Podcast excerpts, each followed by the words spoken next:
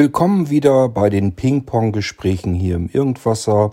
Heute gibt es sozusagen eine zweite Episode, zumindest wenn es um das Thema Podcasts geht. Ich habe mir natürlich wieder als Gast den Kai Du eingeladen. Kai, ganz herzlich willkommen auch wieder hier in der zweiten Episode zum Thema Podcast. Ich hatte es ja schon im vergangenen Teil angekündigt. Ich dachte mir, wir beginnen zumindest mal hier in dieser Episode so ein bisschen Tipps an die Hand zu geben, wenn man jetzt sagt, okay, ich habe jetzt ein interessantes Thema zu erzählen, habe aber überhaupt keine Ahnung, wie ich dorthin komme, dass es von mir dann dieses Thema als Podcast gibt. Was kann ich da tun? Ich kann vielleicht ganz kurz mal damit beginnen und anfangen zu erzählen, wie es eigentlich perfekt wäre. Und wie es leider noch nicht ist, aber wir versuchen uns da trotzdem ja durchzuhangeln und den Leuten ein bisschen zu helfen. Perfekt, also nahe der Perfektion war die App, mit der ich heute tatsächlich immer noch die Podcasts meistens aufzeichne. Das ist die App Opinion. Ihr braucht gar nicht zu suchen. Die gibt es nicht mehr. Und das Ganze ist damals gestartet vor ein paar Jahren, nicht nur als App, sondern als App mit drangehängten Dienst. Und das war alles total klasse. So habe ich mir eigentlich das Podcasten immer gewünscht und vorgestellt. Es gibt oben in der App 3 Buttons. Linker Button ist Aufnahme, Starten, Stoppen. Mittlerer Button an der oberen Seite ist, um Audiodateien zu importieren. Und der rechte Button ist, wenn ich die fertige Aufnahme abspeichern will und früher dann natürlich auch, wenn ich sie gleich veröffentlichen möchte. Fertig, damit kann man podcasten. In der Mitte sehe ich jetzt dann, wenn ich dann aufnehme, die ganze Zeit über ein Gesicht und vor dem Mund sind so Wellen und die letzte Welle ist ein bisschen dicker. Das heißt, wer einen guten Sehrest hat, kann auch noch gut sehen, ob er zu laut spricht oder zu leise. Und ansonsten ist die Aufnahme wird als Wellenmuster längst im Telefon, also im Smartphone, dargestellt. Was ich auch total genial finde, denn üblicherweise hält man nun mal das Smartphone hochkant und es macht einfach keinen Sinn, ein Wellenmuster von links nach rechts entlang des Bildschirms laufen zu lassen, sondern man benutzt eben die Länge des Bildschirms. Das war alles ideal. Es ist sehr simpel, sehr einfach und vor allem, wenn ich dann alles so fertig habe, das Intro habe ich ganz schnell importiert, kann was reinsprechen, Outro unten dran und kann mir das natürlich auch alles anhören, kann da drin auch Schnitte setzen und das Zwischengeschnittene einfach löschen, wegschmeißen. Ich kann also diesen Podcast exakt so fertig machen, wie ich ihn brauche. Und kann dann oben auf den rechten Button in der oberen rechten Ecke drauf tippen und sagen, ich will das Ding jetzt veröffentlichen. Dann wird gefragt, wie heißt die Episode und wie soll der Text, der Showtext sozusagen, die Shownotes, was soll da drin stehen? Dann gehe ich auf Veröffentlichen und das Ding ist draußen. In dem Moment ist das Teil auch wirklich im Feed drin, wird also direkt auf den Server übertragen. Ich habe nichts mit irgendwelchem Platz zu tun, ich habe nichts mit dem Feed zu tun. Ich muss nur sagen, das ist meine Aufnahme, komme ich mit klar. Ich habe ja nur 3 Buttons, kann ich nicht viel verkehrt machen. Und das ist meine fertige Episode. Da muss ich nur noch reinschreiben, wie heißt die Episode und was ist an Beschreibung zu hinterlegen. Fertig. Rest ist erledigt. Das ganze Ding hatte zudem noch ein fantastisches Statistiksystem hintergeschaltet. Ich konnte exakt sehen, wer was, wie viel davon sich angehört hat, ob das zwischendurch abgebrochen wird, wie viele das ganze Ding komplett einmal runtergeladen haben und so weiter. Ohne irgendwie durch irgendwelche dicken Statistiksysteme mich zu wühlen. Ich konnte einfach die jeweilige Episode aufrufen, mir davon die Statistiken sehr detailreich anzeigen lassen. Das war für mich eigentlich so, wie Podcasten heute funktionieren sollte. Und ich persönlich bin der Meinung, das ist etwas, was eigentlich in die Hände gehört der beiden großen Systemanbieter, die von den Podcasts am meisten profitieren. Das bedeutet, wenn ich am Smartphone eben podcasten möchte, dann gibt es 2 große Betriebssysteme. Das ist einmal das iOS von Apple und einmal das Android von Google. Und meiner Ansicht nach müsste normalerweise Apple und auch Google sich darum kümmern, dass es solch eine Möglichkeit gibt. Also die App entwickeln, den Serverplatz bereitstellen, dass die Leute alle, die das gerne möchten, einen Podcast veröffentlichen können.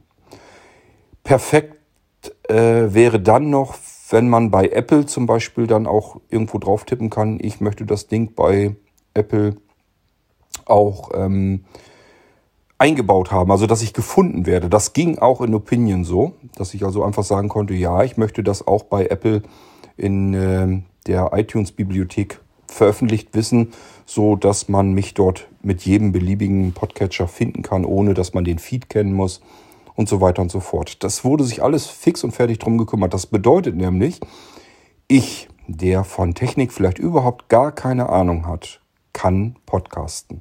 Und das ist für mich eigentlich das, wo man hinzielen sollte.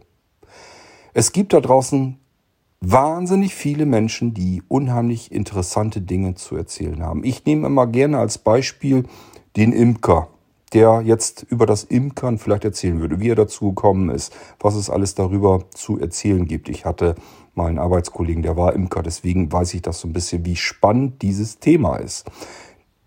Diese Menschen haben aber, da sie vielleicht lieber in der Natur bei ihren Bienen sind, überhaupt keine Lust, sich mit dem Podcasten, mit Technik, mit irgendetwas abzufinden. Aber ein Smartphone hat halt heutzutage fast jeder in der Tasche.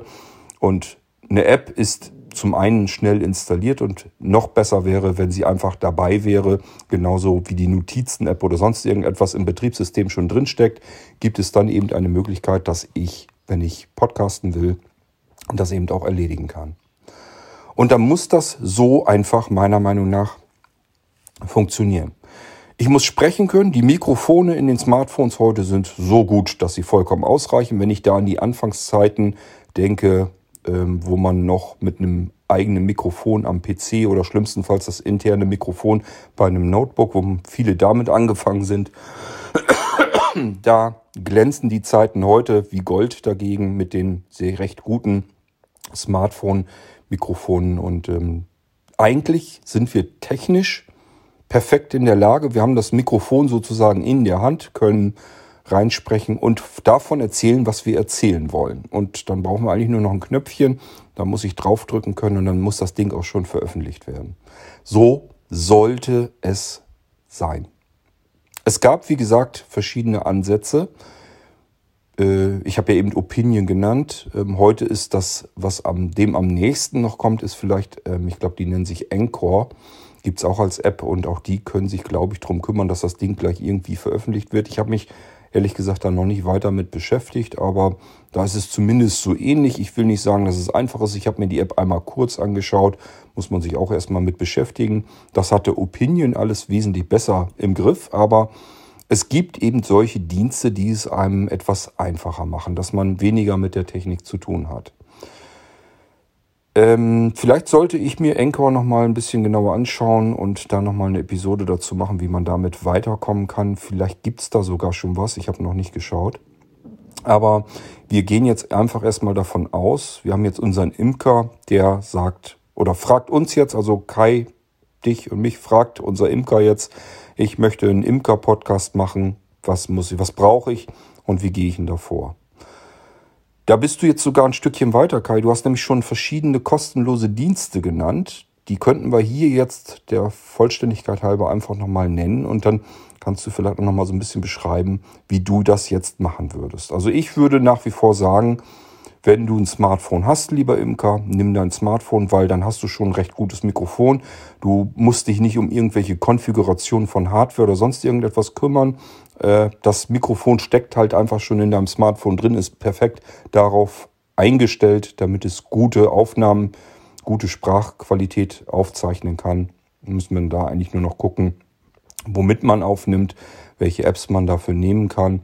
Aber Kai, vielleicht fängst du erstmal an, was du unserem Imker jetzt raten würdest, wenn der jetzt anfangen wollte zu podcasten. Ja, hallo Kurt. Es ist schön, dass ich wieder dabei sein darf. Und auf den Imker, den du jetzt zum Schluss genannt hast, gehe ich gleich ein. Ich würde nur noch gern zweimal vorher etwas weiter ausholen. Das eine ist nämlich, dass ja auch noch Menschen da sein könnten, die gerne einen Podcast machen würden, aber vielleicht keine Idee haben, worüber. Und da wollte ich jetzt einmal das Tumblr-Blog podcastideen.tumblr.org. Ich gucke es nochmal nach. Da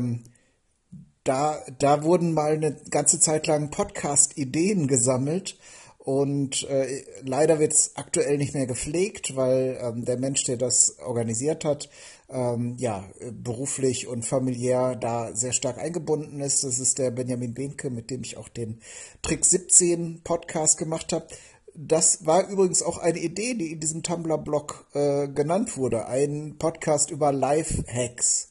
Und dann darüber sind wir dann auch zusammengekommen. Und da kann man aber nach wie vor, weil da sehr viele schöne Ideen drin sind, mal drin stöbern, wenn man sich denkt so, ich würde gerne einen Podcast machen, aber worüber könnte ich das jetzt machen? Einfach so als Kreativitätsunterstützung. Manchmal weiß man gar nicht, dass das vielleicht ein interessantes Thema wäre und befasst sich da schon seit Ewigkeit mit und denkt, Mensch, ja, da könnte ich was drüber erzählen. So viel, also sogar noch als Vorstufe, wenn man nicht schon weiß, darüber möchte ich einen Podcast machen. Das andere, was du meintest, wir haben das schon genannt, ist das Sendegate, das Forum, das haben wir in der letzten Sendung, habe ich das auch schon mal genannt, wo eben schon Leute, die Podcasts machen, aber auch Leute, die welche machen wollen, sich informieren können. Und das ist halt manche Diskussionsforen haben ja eine so latent aggressive Kultur, wo dann irgendwie such doch mal über die Suchfunktion oder das ist ja eine doofe Frage und sowas muss man sich da anhören. Das ist da so überhaupt gar nicht. Da sind sehr viele Podcast-begeisterte Menschen und die auch sehr gerne erklären, welche technischen Dinge man verwenden kann, welche Software man hat oder nehmen kann. Oder auch wenn man eine Software nutzt und damit irgendwelche Schwierigkeiten hat, findet sich da auch jemand, der das vielleicht ein ähnliches Problem schon mal hat oder weiß, wo da das Problem liegen könnte. Die zwei Dinge wollte ich so zum Start nennen. Und Anchor habe ich auch schon gehört, ist glaube ich, ein amerikanischer Anbieter, der dann eben weltweit seine Dienste ausgeweitet hat, habe ich aber selbst auch noch nicht getestet. Was mir jetzt spontan einfiel, ist die Auphonic-App. Auphonic ist ja ein Dienst, der ursprünglich sich diese Aufgabe gesetzt hat, die Audioqualität automatisiert zu verbessern. Also das, was man manchmal dann versucht, wenn jetzt irgendwie sehr starkes Rauschen in der Aufnahme ist, oder wenn man sich mit jemandem unterhält und einer spricht ganz leise, weil das Mikrofon leise eingestellt ist und der andere ganz laut. Dieser Dienst, auphonic.com, ist ein Service, wo man seine Audiodatei hochladen kann. Das wird dann, wie gesagt, von Algorithmen automatisch verarbeitet. Und im Normalfall kommt dann bessere Tonqualität wieder raus. Und ich erwähne das jetzt deshalb, das wäre jetzt eigentlich schon was für spezielle Fälle, wenn man jetzt Probleme hat oder eine ganz tolle Aufnahme hat, aber da irgendwelche Störgeräusche drin sind. Die haben auch eine App und man kann über diese App dann auch seine Aufnahmen machen und entsprechend diesen Dienst auch verarbeiten lassen. Das Problem ist, dass das nicht so eine Zack-Fertig-App ist, wo man dann quasi nur reinsprechen muss und dann wird das automatisch veröffentlicht. Da muss man dann schon ein bisschen tüfteln und ein paar Sachen einstellen und einrichten.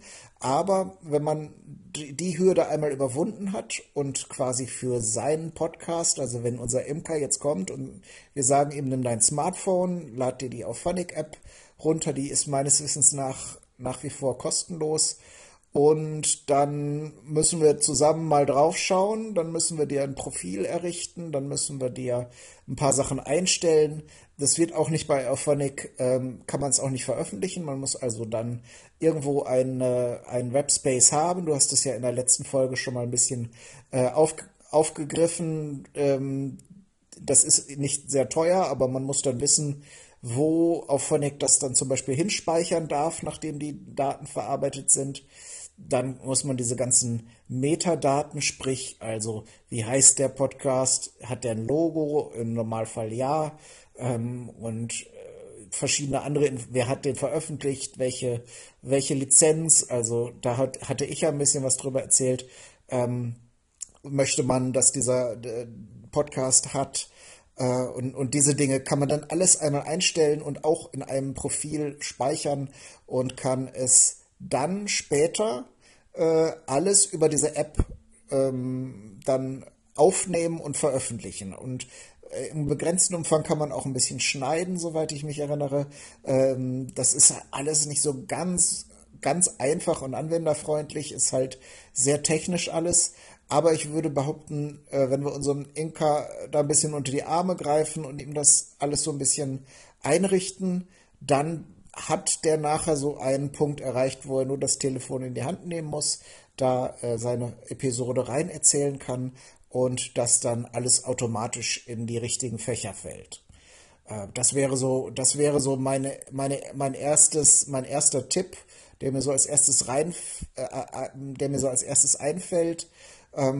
Genau, und da müsste man dann sehen, ob der Imker damit dann zurechtkommt. Es gibt natürlich, wie du schon sagst, unzählige andere Möglichkeiten, aber das wäre so eine, die auch sehr viele Dinge automatisiert hat. Gut, die Auphonic-App habe ich natürlich auch noch nicht ausprobiert. Also die müsste man auf Barrierefreiheit erstmal testen, weil viele Hörer hier im Irgendwasser ja sehbehindert und blind sind. Das heißt, können ich einfach gleich das nächstbeste Programm, die nächste App dann nehmen. Aber ganz viele Apps sind mit den Bedienungshilfen der heutigen Smartphones durchaus bedienbar. Mal besser, mal schlechter, aber immerhin bedienbar. Das ist unter Android eben mit TalkBack dann meistens angesagt und unter iOS am iPhone mit VoiceOver. Aber dadurch, dass die Auphonic-App kostenlos ist, ist natürlich das Testen auch überhaupt kein Problem. Sich das Ding dann mal eben installieren und mit dem Screenreader durchgehen. Das dauert nicht lange und man kann kein Geld verschwenden. Also ausprobieren ist es sicherlich immer wert.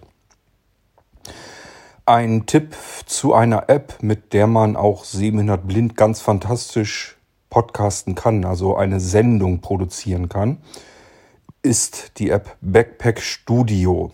Die gibt es für iOS genauso, meine ich jedenfalls, wie auch für Android. Und das ist eine App, da muss man sich so ein bisschen dran gewöhnen. Die funktioniert erst ein bisschen anders. Man packt sich so kleine Pads auf den Bildschirm. Also nichts anderes als Buttons, so kleine Knöpfe. Und diese Knöpfe kann man mit verschiedenen Sounds belegen. Also das, was man dann später in der Show, in dem Fall im Podcast, dann benötigt. Das ist ja üblicherweise Intro, Outro. Vielleicht will man mal so eine kleine Zwischensequenz haben. Oder auch mal ein komplettes Audio-File importieren, keine Ahnung, vielleicht irgendeinen Hörerbeitrag oder sowas. Das muss man sich in Backpack Studio auf dem Bildschirm legen und dann kann man während der Show, also während man durch den Podcast führt, kann man im Prinzip diesen Button drücken und dann wird das in dem Moment mit abgespielt. Und man kann da drüber quatschen, es wird alles automatisch dann geregelt, sodass die Sprache auch wirklich über dem Audio liegt, das nennt man Autoduck, und das ist da alles schon fix und fertig mit integriert. Ansonsten funktioniert Backpack Studio wirklich so wie eine Radiosendung. Das heißt, ich fange wirklich die Sendung dann an aufzunehmen und muss dann 1:1 reinspielen, was ich in der Sendung drin haben will. Und zum Schluss wird das dann eben alles als eine Datei wieder ausgegeben. Ich kann das dann in unterschiedlichen Qualitäten abspeichern. Ich kann sogar Radioserver mit integrieren, dass meine Sendung gleich in dem Moment auch gestreamt wird. Da ist eine ganze Menge mit möglich. Und Backpack Studio ist fantastisch mit VoiceOver zumindest bedienbar. Die Entwickler gehen sogar einen Schritt weiter und geben den Anwendern mit VoiceOver sogar noch zusätzliche Informationen, die man sehend gar nicht auf dem Bildschirm hat. Da wird also mehr angesagt, als man eigentlich sonst am Bildschirm ablesen kann. Ist ganz fantastisch gemacht, das Ding.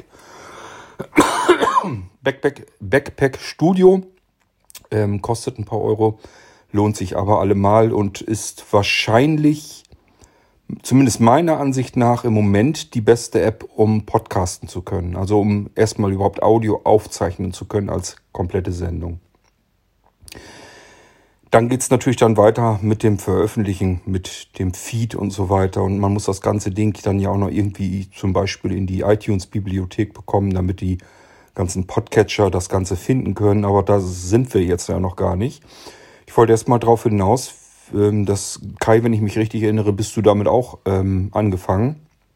Und zwar am PC unter Windows mit Audacity. Das war bei mir auch so. Ich habe dann erst mit Audacity herumprobiert und das gefiel mir ganz gut. Ich finde das nach wie vor ein ganz fantastisches Programm. Es gibt irrsinnig viele Effekte und Bearbeitungszusätze, Plugins und so weiter, womit man das Programm Audacity erheblich nochmal aufbohren kann. Und dann kann man eigentlich fast sagen, man ist wunschlos glücklich und kann da alles mitmachen, was man machen möchte. Das Ding ist übrigens dann auch mit Screenreader bedienbar. Ist also auch was für die Sehbehinderten und blinden Anwender. Wenn man Audacity benutzt am PC, hat man üblicherweise ein zusätzliches kleines Problemchen. Man braucht noch etwas Hardware. Da kommt man in dem Fall dann schlecht drum herum, denn selbst wenn man jetzt ein Notebook nimmt und da ist ein Mikrofon eingebaut, dann eignet sich dies üblicherweise überhaupt gar nicht, um eine vernünftige Sendung aufzeichnen zu können. Also ich habe noch kein Notebook erlebt bisher, wo ich sagen würde, die integrierten Mikrofone sind qualitativ so gut, dass man sich das dann hinterher auch mal eine Stunde lang anhören möchte. Ich bin gerade im Überlegen, ob ich ein bestimmtes Mikrofon für den Computer weiß, das man an der Stelle empfehlen kann. Wir haben ja zumindest bei Blinzeln, im Blinzeln-Shop-Bereich, den ganzen Bereich Blinzeln-Audio, und da sind auch Mikrofone bei, die ich mal ausprobiert habe, sind aber No-Name. Das ist einfach fertige Audio-Equipment-Pakete, die man bei Blinzeln kriegen kann. Aber dafür will ich jetzt hier natürlich nicht unbedingt Werbung machen. Das soll keine Werbesendung sein. Ich denke aber mal, wenn man bei den üblich Verdächtigen nachschaut, also wenn die Leute sowieso bei Amazon einkaufen oder bei eBay oder wo auch immer und dort Mikrofon-Podcast eingeben, dann müsste es eigentlich mit dem Teufel zugehen, als dass man da keine geeigneten Mikrofone findet. Dann vielleicht noch ein bisschen auf die Bewertungen schauen, möglichst viele Bewertungen und natürlich auch möglichst viele hohe Sternebewertungen. Und ich denke mal, dann müsste das eigentlich schon ganz gut möglich sein, ein einigermaßen brauchbares Mikrofon zu finden. Ich habe so Mikrofone, die man per USB anschließt, jetzt keines im Kopf, wo ich sagen würde, das würde ich ganz, ganz klar und deutlich empfehlen. Aber vielleicht weißt du da was, Kai. Bei mir war die technische Ausrüstung so, ich habe gleich ein bisschen dicker zugegriffen. Na, stimmt nicht so ganz. Ich bin ganz früher, die allerersten Sendungen habe ich, glaube ich, mit einem Logitech Headset gemacht, mit einem USB-Headset. Das war schon eine Nummer besser. Es war jetzt also kein Headset für 20, 30 Euro. Aber nichtsdestotrotz, das ist von der Audioqualität eher so lala gewesen. Also ich sag mal, jedes Smartphone-Mikrofon kann es besser als das Headset, was ich bei den ersten Podcasts so genutzt hatte. Ich bin dann relativ schnell übergegangen und habe mir, ich glaube, von Behringer ein Mischpult, ein kleines Mini-Mischpult gegönnt. Das war, ich glaube, so ungefähr in der Preisklasse um die 100 Euro. Hatte gleichzeitig ein Audio-Interface mit integriert. Das heißt, das konnte ich einfach mit USB an den PC anschließen. Und dann hatte es XLR-Eingänge, 2 Stück, glaube ich. Mehr waren es, glaube ich, nicht. Die braucht man aber auch alleine schon, wenn man in Stereo aufnehmen will. Das war bei mir gar nicht so wild. Also das ist vielleicht auch etwas, was man an der Stelle mal eben erzählen kann. Wenn man Sprache aufzeichnet, braucht man das nicht in Stereo aufzunehmen. Der Mensch hat einen Mund, nicht zwei. Und deswegen ist das gar nicht so schlimm. Da ist nur eine Tonquelle, die eigentlich rauskommen kann.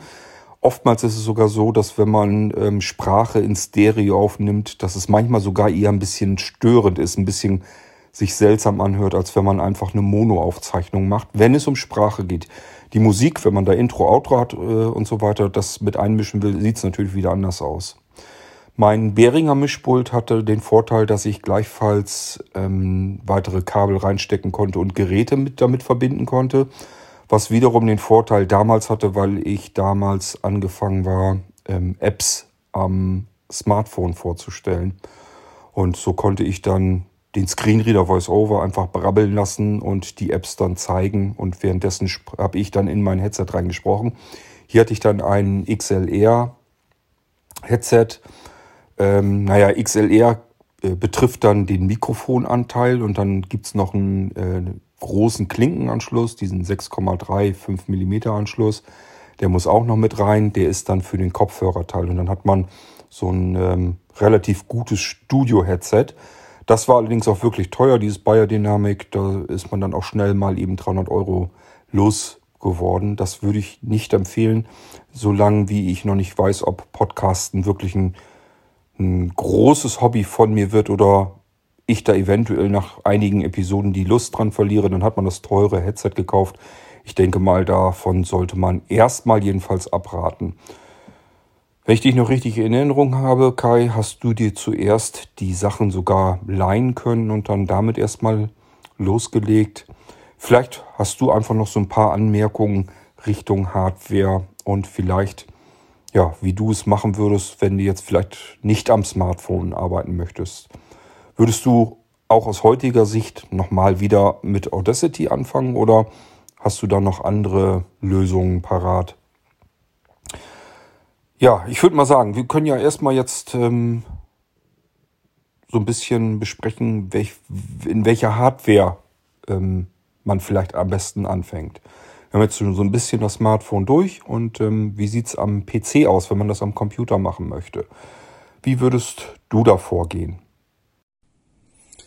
Zu der Hardware-Frage. Wenn man anfangen möchte zu podcasten oder das mal auszuprobieren, könnte man theoretisch, das hatten wir ja, glaube ich, auch schon erzählt, mit den integrierten Mikrofonen in den Rechnern anfangen. Empfehlen ist das allerdings wirklich nicht, weil diese integrierten Mikrofone sind dafür gedacht, dass man darüber irgendwelche Voice-over-IP-Gespräche führen kann und die erfüllen gerade so die Minimalkriterien, Stimme erkennbar aufzuzeichnen. Das ist also nichts, was nachher schön klingt. Aber vielleicht, wenn man jetzt gerade überlegen möchte, kriege ich das hin, so flüssig etwas zu erzählen oder kann ich das gut und sympathisch rüberbringen und auch erstmal so erste, wenn man das vorher nicht gemacht hat, so erste Versuche zu unternehmen, wie die eigene Stimme dann aufgezeichnet klingt. Das ist ja auch immer so eine Sache, mit der man sich in der Regel anfreunden muss. Das geht aber allen so, das kann ich schon mal vorweg sagen. Da muss man einfach einen Zugang finden, dass die Stimme dann aufgezeichnet anders klingt, als man sie selbst so beim Sprechen hört. Aber zur Hardware-Frage, es gibt natürlich auch so einfache Headsets, die man so für 5 bis 10 € kaufen kann, wenn man wirklich erstmal kein großes Geld investieren kann. Ansonsten habe ich mit diesen geliehenen Geräten einen sehr, sehr guten ersten Schritt gemacht. Und zwar hatte ich eine Funkstrecke, sprich also ein Ansteckmikrofon mit so einem Sendeteil und dann ein Empfangsteil, das mit einem Aufnahmegerät verbunden war. Allerdings muss man da auch wieder sagen, dass ich es nicht besonders gut eingestellt und justiert habe. Das ist dann ja auch wieder eine Erfahrungssache, dass auch wenn man sehr teure Geräte hat, diese Funkstrecken kosten auch mehrere 100 €, wenn man sie kaufen würde, dass man sie dann auch richtig bedienen können muss. Ich gehe mittlerweile auch immer weiter davon weg, dass ich mir irgendwelche Gadgets mit 10.000 Buttons oder sehr komplexen Bedienoptionen anschaffe, sondern ich suche dann auch Lösungen, wo ich mehr oder weniger Plug and Play oder dann vielleicht mit ein bisschen Fummelei das einmal einrichten muss und dann das benutzen kann. Also ich habe diese jugendliche Freude, dann sich mit diesen sehr komplexen Bedienungsanleitungen oder Knöpfen auseinanderzusetzen, ein bisschen verloren. Und bin da eher auch ein Fan von Plug-and-Play-Lösungen. Also sprich, die einfachen Mikrofone, die man über die Audio- und Mikrofoneingänge mit den kleinen Klinkensteckern an den meisten Rechnern anschließen kann, die sind erstmal okay. Ich weiß gar nicht, ob die modernen Geräte, da wird ja immer mehr an Aus- und Eingängen eingespart, ob man die, ob die auch schon noch diese einfachen Klinkeneingänge haben. Da sollte man natürlich vorher drauf achten. Sonst entsprechend muss man vielleicht dann in so ein USB, also ein Headset mit USB-Anschluss investieren. Das funktioniert dann meistens auch. Wenn man dann noch eine kleine Stufe weitergehen will, kann man überlegen, einen Audiorekorder zu besorgen. Ich habe mich da so auf die Marke Zoom eingeschossen. Die machen sehr schöne Geräte und das Zoom H1 ist mir so oder weniger so ein Diktiergerät. Das ginge auch schon. Zoom H2 und aufwärts, da wird es dann natürlich teurer, aber auch praktischer. Der Vorteil von diesen Aufnahmegeräten ist, also ab Zoom H2 kann ich davon sprechen, dass es auf jeden Fall funktioniert, dass man sie sowohl benutzen kann, wenn man jetzt unterwegs aufnehmen möchte. Also da sind Mikrofone dann ja integriert und die kann man dann also so wenn man unterwegs Aufnahmen macht, einfach in die Tasche stecken und dann hineinsprechen in einer sehr guten Qualität. Ich hatte ja mit meinem ersten Podcast-Projekt, dem Hobbykoch-Podcast, auch die besondere Situation, dass ich während des Kochens aufnehmen wollte. Und brauchte dann eben auch Lösungen, bei denen ich nicht unbedingt einen PC oder irgendein anderes Gerät irgendwo in die Küche stellen muss. Und brauchte dann eben so mobile Rekorder, was natürlich den Nachteil hat, dass man nachher die Aufzeichnung auf den Rechner übertragen muss und dann erst bearbeiten kann. Und das ist natürlich eine Situation, was ich sagen wollte, die Audiorekorder, diese Zoom-Geräte haben den Vorteil, dass man sie dann auch als Audio-Interface nutzen kann.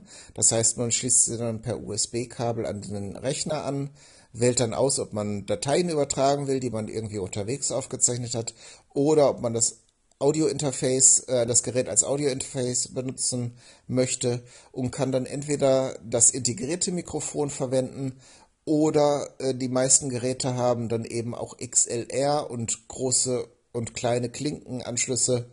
Da kann man dann eben auch ein gutes Mikrofon, das meistens dann mit diesen größeren Steckern kommt und nicht mit USB-Kabeln oder so, kann man dann dort anschließen. Einige Mikrofone brauchen ja auch eine Verstärkung, die funktionieren gar nicht so allein für sich, sondern die brauchen nochmal Strom von einem Gerät, damit sie aufnehmen können. Das kann dieses Zoom-Gerät dann auch und darum, das würde ich dann also so vorschlagen. Wenn man schon etwas weitergehen möchte und dann wirklich auch schon ernsthaft Geld in die Hand nehmen möchte. Audacity kann ich nach wie vor empfehlen. Das ist halt auch eine kostenlose Software und schlägt dann nicht wie andere Software mit bis 70 Euro. Also die ich verwende, kostet 70 Euro zu Buche. Das Audacity hat alle nötigen Funktionen. Das Audacity hat alle nötigen Funktionen, um die wichtigsten Funktionen zur Audiobearbeitung zur Verfügung zu haben. Ein sehr, sehr großer Nachteil, der mich dann aber auch irgendwann dazu bewegt hat, eine Software zur Audiobearbeitung zu kaufen, ist, dass Audacity nicht verlustfrei editiert. Das heißt, wenn man da eine Spur importiert und bearbeitet, dann ist die auch sozusagen für immer so verändert und dann vor allen Dingen ein Nachteil ist, wenn die Software abstürzt oder man irgendetwas passiert, dann speichert die Software das in so ganz komischen, kleinen, komprimierten Bröckchen ab. Es gibt dann zwar auch wieder Tools, die wieder zu einer vernünftigen Audiodatei zusammenzufügen, aber es ist alles nicht sehr schön. Also es ist, da sind so ganz große Schwächen in Audacity. Und wie gesagt, zum Ausprobieren und für die ersten Schritte ist das okay. Sobald man sich dann aber mit dem Podcasting sehr, sehr angefreundet hat, kann man auch dann vielleicht eine Software kaufen, die etwas besser ist. Und da benutze ich mittlerweile Reaper Ultraschall. Also Reaper ist halt die Audio-Software und Ultraschall ist eine Erweiterung, die aus der Podcast-Community entstanden ist und entwickelt wurde. Also quasi ein Skin, eine Oberfläche, die nochmal speziell für Podcasting das Ganze, diese Software vom Erscheinungsbild verändert und viele nützliche Funktionen dann auch da schon hervorhebt und zusammenfügt. Ich denke mal, das sollten wir auch unbedingt nochmal hervorheben, dass gerade so im Podcast-Einstiegsbereich, dass man da wirklich sagen sollte, weniger ist oft mehr. Das gilt für mich persönlich sogar noch weit darüber hinaus. Also ich denke mal, ich bin über den Einstieg längst hinaus mit den ganzen Episoden, die ich bisher so aufgezeichnet habe. Ich will das gar nicht so hinstellen, als wenn das irgendwie, dass ich jetzt der Vollprofi oder sonst was bin. Um Gottes Willen, kein bisschen. Ich mache das im Prinzip genauso, wie ich es zu Anfang auch gemacht habe, als ich wieder neu angefangen bin mit dem Podcasten. Und dass ich so viele Podcasts gemacht habe, liegt einzig und allein daran, weil ich wirklich diesem Grundsatz treu geblieben bin, weniger ist oftmals mehr. Als ich ganz früher anfing mit dem Podcasten, habe ich auch mit dem Zoom H2 gearbeitet, habe mir gleich OKM-Stöpsel gekauft für die Ohren, 3D-Mikrofone, damit ich gleich dreidimensionale Aufnahmen machen konnte, weil ich das total spannend und interessant fand, bis heute hin auch noch immer finde. Ich habe mit dem Computer gearbeitet, habe dann gleich diesen Mixer, das Mischpult mit dem Audio-Interface, mit dem integrierten gekauft, Beyerdynamic, Kopfhörer. Also ich habe gleich von vornherein ordentlich Geld da reingepumpt. Und das Problem war, jetzt hatte ich ganz viel Technik. Und wenn ich dann mit dem Podcasten anfing, musste ich erstmal diese Technik wieder justieren. Man ist dann doch mal irgendwie zwischendurch, das hatte ich da, wo ich gearbeitet hatte ich dann auch mein Mischpult und so stehen. Ja, dann packt man da doch mal eben schnell den Kopfhörer da drauf. Schon sind die Regler verstellt und so weiter und so fort. Das heißt, jedes Mal, wenn ich einen Podcast aufnehmen wollte, fing ich erstmal wieder an, alles durchzujustieren. Ich konnte also nie gleich einfach so mich hinsetzen, Mikrofon vor den Mund und los geht's. Das ging nie. Ich hatte immer mit Vorbereitungen zu tun. So, und bis ich dann erstmal so im Gange war, das hat dann gedauert, dann die ganze Aufbereitung der Aufnahme, Schneiden, Rauschen raus und, was man dann alles so macht. Intro rein, Outro rein. Das heißt, ich war wirklich, keine Ahnung, also ich übertreibe mal relativ sehr wahrscheinlich 1 Stunde vorher, 1 Stunde Podcast, 1 Stunde hinterher. Das heißt, man hatte 3 Stunden mit dem Podcast zu tun, gearbeitet, bis alles so war, wie man es haben wollte, für 1 Stunde, die man dann eigentlich hören konnte. Und das ist genau das Problem gewesen, was bei mir eben sich darin auswirkte, dass ich immer mehr mich selbst überreden musste. Heute musste mal wieder eine Episode aufzeichnen und die Lust am Podcasten ist mir dadurch einfach vergangen, weil ich das einfach als sehr ineffizient wahrgenommen habe. Dieses ganze Getüdel und Verkabeln und Vorbereiten und Nacharbeiten und so weiter, das war mir alles viel zu viel. Und da habe ich dann im Laufe der Zeit einfach die Lust am Podcasten verloren.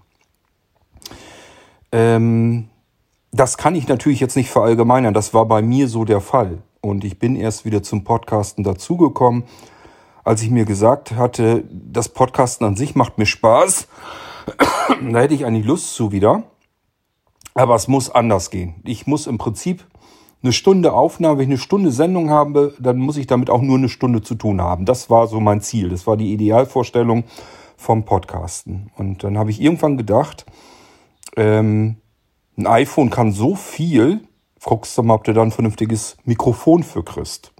Das vielleicht, mein Gedankengang war wirklich, es muss doch was geben, dass ich ein Mikrofon ans iPhone dranklemmen kann und kann im Prinzip sofort damit arbeiten. Das Mikrofon habe ich dann gefunden, das kann ich zwar nennen, aber es gibt es schon ewig nicht mehr. Ich habe mir hier diverse Restbestände, sogar noch gebrauchte, eingekauft und lege mir die hier mal schön weg. Das ist von IK Multimedia das iRig HD 1. Es gibt ein iRig HD 2. Das kann ich nicht empfehlen. Ich habe keine Ahnung, warum die das als iOS-taugliches Mikrofon anbieten. Ich habe kein einziges iOS-Gerät hier gefunden und ich habe eine ganze Menge davon, wo man dieses Mikrofon betreiben konnte. Das heißt, das Smartphone oder das iPad hat einfach gesagt, das Mikrofon kenne ich nicht, das lasse ich nicht zu. Das funktioniert überhaupt nicht. Konnte man überhaupt nicht mit aufnehmen. Wird aber so verkauft, auch immer noch. Muss man so ein bisschen aufpassen. Also bei mir hat es überhaupt nicht funktioniert. Wenn man Android-Geräte hat oder am PC, ist alles kein Problem. Das ist ein Mikrofon, das kann man gleich an mehreren Geräten verwenden. Und das Schöne ist, es hat einen eigenen Verstärker drinne, hat auch Lautstärkeregelung. Das HD2 hat sogar noch einen zusätzlichen 3,5 mm Klinkenanschluss. Das heißt, ich habe gleich in dem Mikrofon die Möglichkeit, dass ich mit dem Kopfhörer das alles kontrollieren kann, was über das Mikrofon reinkommt. Das ist schon ganz praktisch. Wenn man also vorhat, am PC zu podcasten oder aber an einem Android-Gerät, dann würde ich sogar dieses iRig HD2 durchaus empfehlen. Das hat einen angenehmen Klang und es ist sehr schön kompakt und einfach in der Handhabung. Zurück zu mir. Ich hatte, wie gesagt, das iRig HD1 dann gefunden und habe gesagt, okay, und damit kannst du vernünftig klingende Podcasts hinkriegen. Jetzt brauchst du noch die Software am iPhone. Und dann habe ich natürlich geschaut, was gibt es? Gibt es vielleicht sogar irgendwas für Podcaster direkt? Da muss es doch auch was geben. Und dann bin ich ja irgendwann auf dieses Opinion aufmerksam geworden, wovon ich schon erzählt habe. Und Opinion war dann für mich wirklich der ausschlaggebende Grund, wo ich das ausprobiert habe. Ich gesagt, jawohl, jetzt geht's los. Jetzt kannst du wieder podcasten. So wie du dir das vorstellst. Mikrofon dran, App gestartet, links oben in die Ecke getippt, drauf gesprochen. Intro reinmischen, Outro reinmischen, überhaupt kein Thema. Rechte Taste, veröffentlichen. Genau so was habe ich gesucht, genau so musste ich das haben. Das war der Grund, weshalb ich mit dem Podcasten dann wieder angefangen bin und bis heute hin auch bei der Stange geblieben bin. Das ist mir die Lust wirklich nicht vergangen und das ist auch bis heute hin wirklich geblieben. Es macht mir immer noch Spaß, Podcasts zu machen. Ich lasse mir natürlich auch immer wieder was Neues einfallen, so wie jetzt mit den Ping-Pong-Gesprächen, dass man sich einfach viel mehr mit anderen Menschen unterhält, über verschiedene Themen und dass das alles noch ein bisschen abwechslungsreicher wird. Aber das ist im Prinzip immer noch bis heute hin so geblieben, so wie wir das jetzt im Moment machen, Kai. Es ist ja eigentlich nochmal eine Stufe einfacher. Man startet im Prinzip nur die Delta-Chat-App und spricht in das interne Mikrofon rein. Es ist nicht perfekt, man hört das Rauschen so ein bisschen. Es sind natürlich nicht die idealen Mikrofone, aber ich habe von vornherein gesagt, das ist okay so vom Klang her. Es klingt alles jedenfalls deutlich besser als diese ganzen Interviews, die man da draußen ansonsten noch so hört. Das ist im Prinzip so, wie ich die ganze Zeit, die ganzen Jahre über jetzt gepodcastet habe. Mikrofon ans iPhone dran, App gestartet, losgelegt. Dann heute, weil den Opinion-Dienst gibt es ja nicht mehr, heute ist es also so, dass ich mit der App File-Browser das Ganze dann hier auf meinen NAS im Netzwerk abspeichere und das synchronisiert sich mehrfach täglich mit unserem Server im Internet. Und da habe ich es natürlich jetzt sehr, sehr luxuriös, da muss ich mich überhaupt nicht mehr drum kümmern. Da hält mir unser Sebastian den Rücken frei, der hat gesagt, mach du die Podcasts, das machst du ja am liebsten. Ich schnapp mir dann die Aufnahmen, wandel die um in MP3, denn Opinion speichert nur in M4A ab. Und Sebo macht das, will das immer ganz ordentlich haben. Der will dann die ID3-Tags und so weiter alles vernünftig drin haben.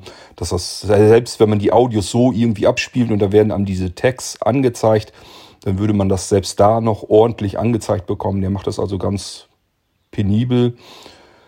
Ich muss bloß per E-Mail dann nochmal, wie die Folgen heißen sollen und die Beschreibungstexte wegschicken. Und da muss ich mich um den Kram gar nicht mehr kümmern. Ich helfe beim Feed erstellen, ich helfe bei der Grafik und so weiter. Aber dann die einzelnen Episoden in den Feed zu bekommen, habe ich zum Glück nichts mit zu tun. Würde mich wahrscheinlich auch schon wieder nerven, wenn ich eine Podcast-Episode aufnehme, statt dass ich dann die nächste vielleicht schon, das kommt des Öfteren vor, dass ich 2, 3 Aufnahmen hintereinander mache, statt dass ich mich um die nächste Aufnahme dann kümmere, muss ich jetzt mit irgendeinem Feed und irgendwelchen Servergedöns rumfummeln, da habe ich gar keine Lust zu. Das heißt, da bin ich also wirklich in einer komfortablen Situation, dass das jemand macht, der sich eben darum kümmern möchte.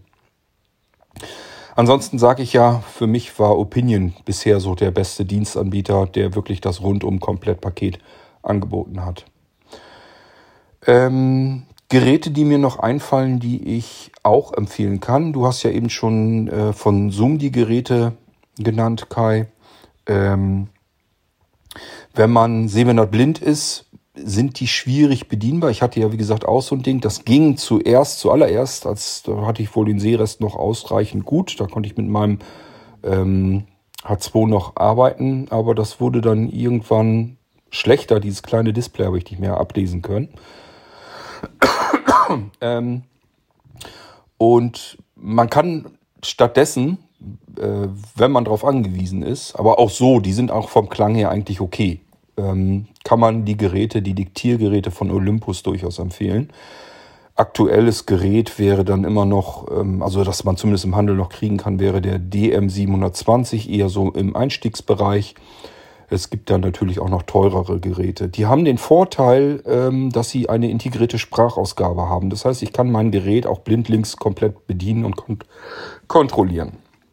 Ich selbst nutze heute, wenn ich irgendwie auf Achse bin und mir irgendwas aufzeichnen will, weniger zum Podcasten. Wenn ich unterwegs podcasten wollte, dann würde ich einfach mein Mikrofon mitnehmen und wieder ans iPhone klemmen. Aber es gibt so andere Sachen, wenn wir Theaterbesuch oder sowas hatten, da habe ich mir gerne meinen Olympus DM7 mitgenommen.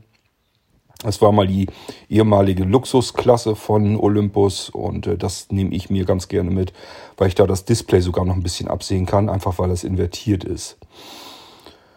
Ja, die Dinger sind jedenfalls von der Audioqualität her auch fantastisch. Auch die haben die Möglichkeit, dass man es zum Übertragen der Dateien benutzen kann oder eben auch als Audiointerface schalten kann. Sie haben interne Mikrofone, ich kann externe Mikrofone ebenfalls anschließen. Also das geht mit diesen Olympus-Diktiergeräten auch alles. Und wie gesagt, haben zusätzlich die Möglichkeit, dass ich bei vielen Geräten, nicht bei allen, aber bei vielen Geräten von Olympus die Sprachausgabe mit aktivieren kann. Fällt mir sonst noch was ein Richtung Technik?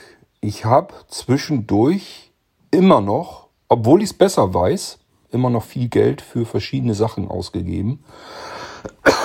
Ich habe unten im Keller ein Köfferchen stehen mit einem Digitalmischpult, wo ich ein iPad ranklemmen kann. Das heißt, das iPad dient sozusagen als Aufnahmegerät. Da kann ich dann die beliebige App drin starten. Und das verbinde ich sozusagen mit dem eigentlichen Mischpult. Der hat dann wiederum Schieberegler. Da sind auch ein paar Drehregler bei. Und der hat hinten XLR-Ausgänge mehrere. Und dann kann ich im Prinzip mehrere Mikrofone zusammenschalten und dann in einer Aufnahme-App am iPad direkt aufnehmen und dann auch Schnitte machen, je nachdem, was die App dann hergibt. Das heißt, ich bin so ein bisschen unabhängig davon. Ich kann mir die App aussuchen, die ich benutzen will am iPad.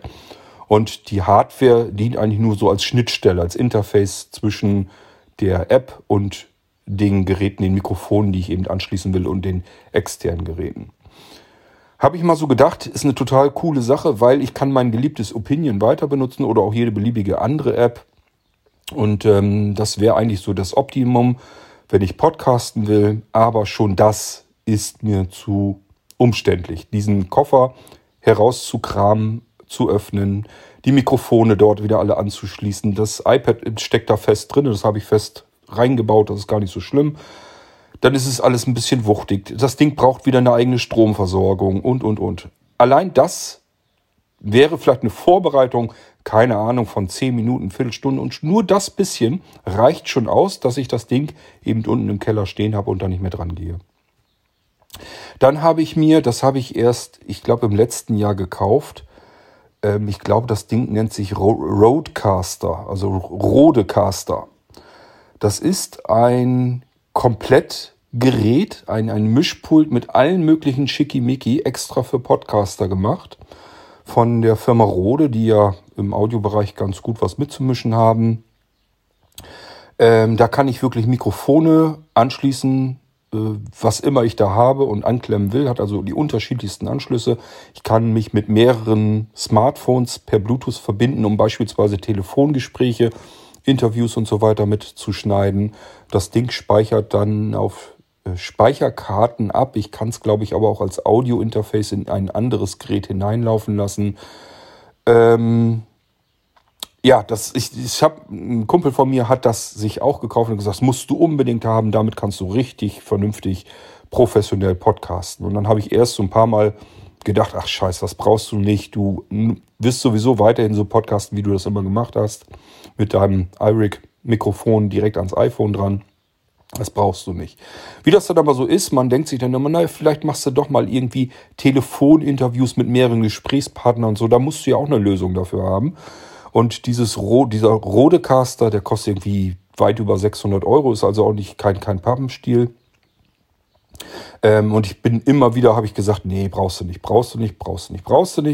Und irgendwann habe ich dann mal gedacht, ach scheiße, was ist das Geld? Hättest du jetzt, bestelle ich mir das Ding eben. Kannst du bestimmt irgendwann gut gebrauchen, spätestens dann, wenn du mit mehreren Leuten mal irgendwie einen Podcast machen willst. Und das Teil auch einmal an der Steckdose gehabt, geguckt, ja, sind Menüs drin, keine Ahnung, was die jetzt von mir wollen, diese Menüs. Habe ich jetzt nicht so viel Zeit zu, packe ich wieder ein und gucke mir das ein andermal an. Seitdem steht es da im Regal.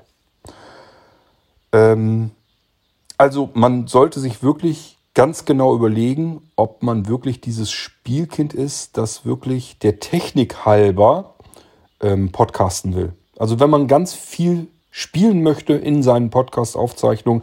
Man sagt, ich möchte dreidimensionale Aufnahmen machen, also brauche ich auch solch einen, ja, man nennt dann immer die OKMs zuerst. Es gibt von Sennheiser tatsächlich auch ein dreidimensionales, also diese binauralen Mikrofonkapseln für die Ohren, die steckt man dann in die Ohren rein. Und das gibt es auch mit Lightning-Anschluss und auch mit Klinkenanschluss von Sennheiser, kann man so direkt in die Smartphones reinstecken. Ansonsten sind immer OKM waren schon immer am Markt die erste Wahl, wenn man sowas machen möchte. Da muss man dann genau aufpassen, welche OKMs man eigentlich braucht, weil es Möglichkeiten gibt, dass man ein Konzert, selbst da, ob man ein klassisches Konzert aufnehmen möchte oder aber ein Rockkonzert, da braucht man schon unterschiedliche Kapseln. Ob man im Wald irgendwie spazieren gehen will und will diese Kulisse sozusagen mitnehmen, aber da kann man ganz fantastische Aufnahmen mitmachen mit den OKMs. Aber das alles kostet viel Geld und es ist eben die Frage, was möchte ich mit meinem Podcast eigentlich machen? Ist das ein Podcast, wo ich mich mit mehreren Menschen zeitgleich unterhalten möchte? Dann muss ich mir tatsächlich technisch irgendwas Höheraufwendiges überlegen. Ist das ein Podcast, wo ich ganz alleine sprechen kann? Dann kann ich mir das so schön komplett komfortabel und einfach machen, wie ich das hier mache. Oder möchte ich ein Interview führen, aber wir sind nur zu zweit, dann brauche ich wieder ein bisschen weniger Technik.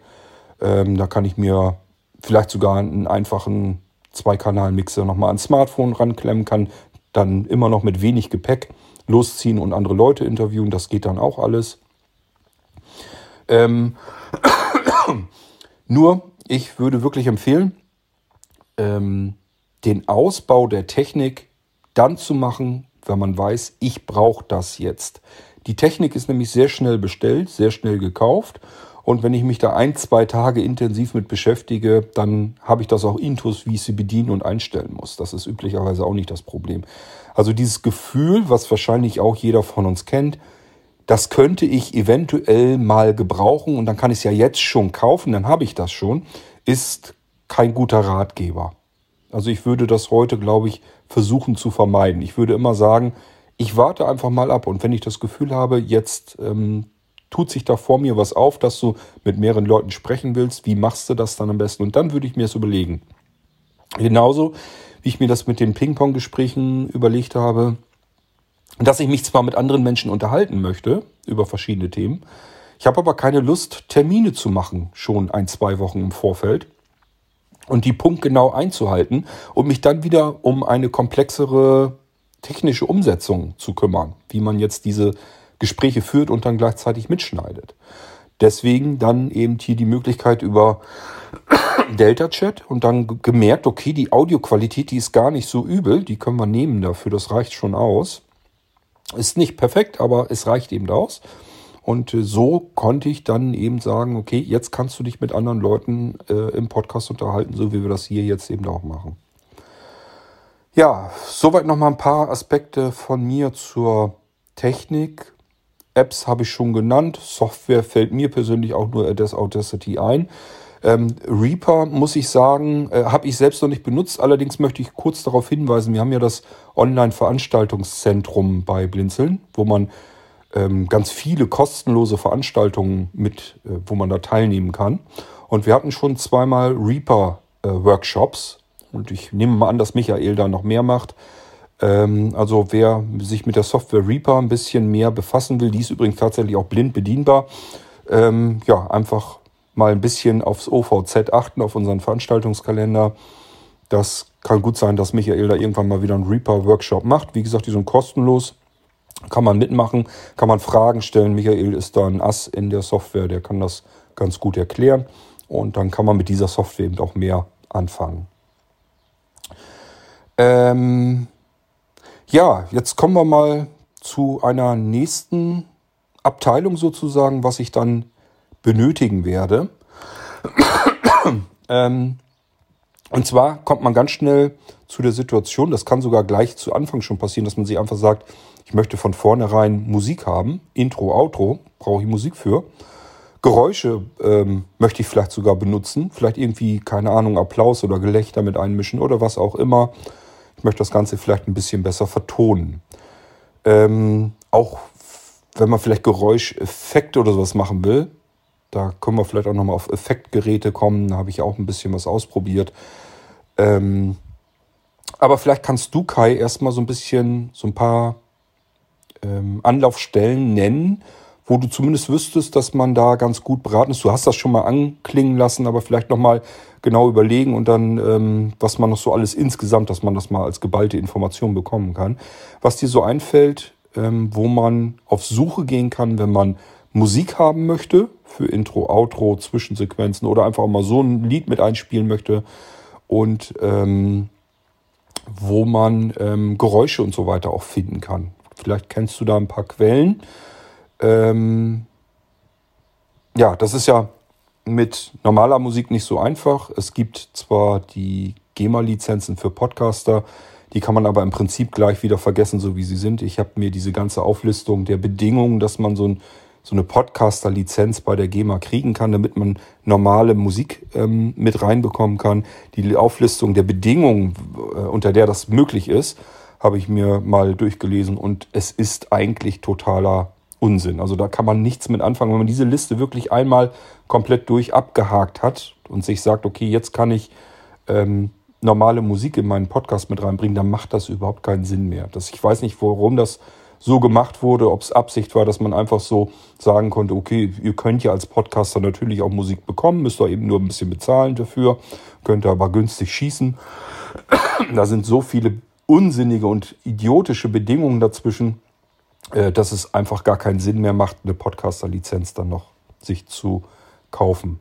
Deswegen braucht man eigentlich Musik, die mit der GEMA nichts mehr zu tun hat.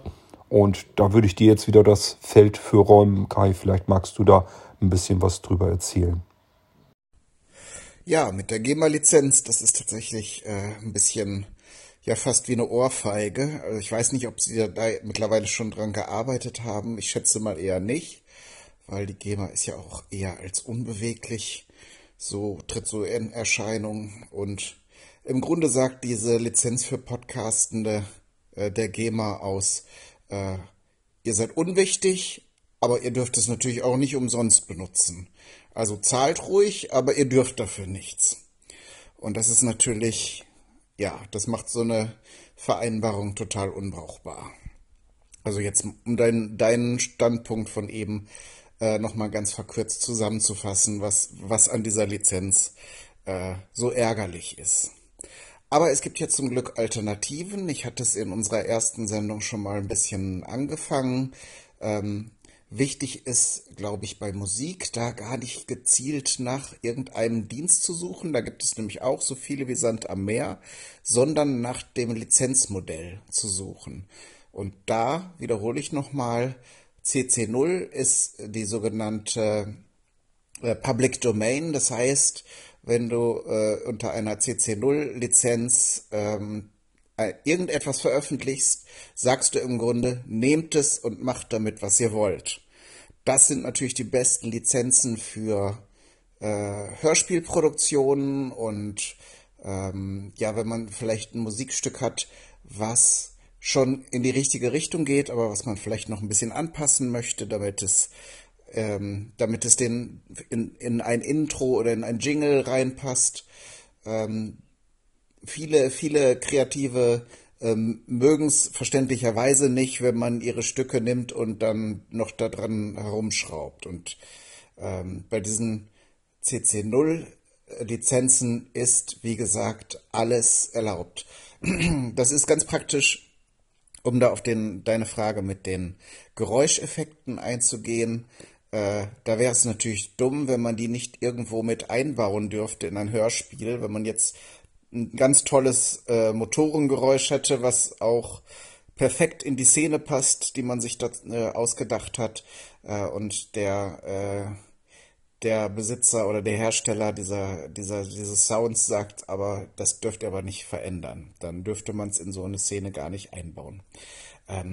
Um da mal einen Anbieter zu nennen, wo man nach so etwas suchen kann, freesound.org.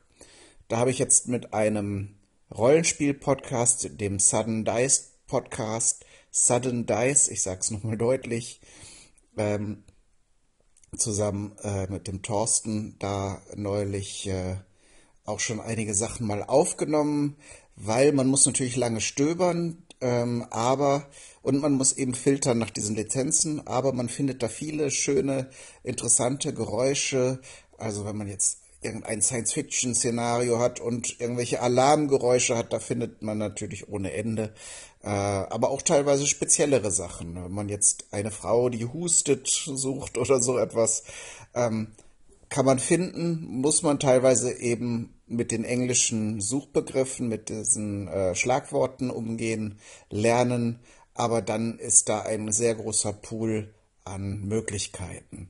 Bei der Musik, wie gesagt, da stöbere ich eigentlich eher danach, was diese Lizenz hat, also mit diesem Suchbegriff Public Domain Music, denn manchmal sucht man nach irischer Folklore und manchmal sucht man nach Heavy Metal Musik und da sind die Portale teilweise eher spezialisiert, beziehungsweise hängt es dann davon ab, ob die Person, die jetzt auf diesem einen Portal Musik aus diesem Genre veröffentlicht, ob das dann gerade auch Public Domain ist.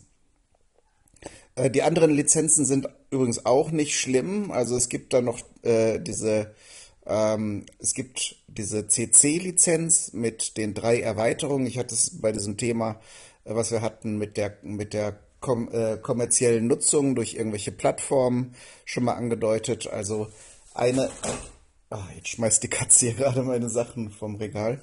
Naja, das sind ja auch Geräuscheffekte. Ganz schön, könnt ihr benutzen. Das ist eine Public Domain Lizenz, wenn ihr es euch aus dieser Folge rausschneiden möchtet. Katze schmeißt Bücher vom Regal.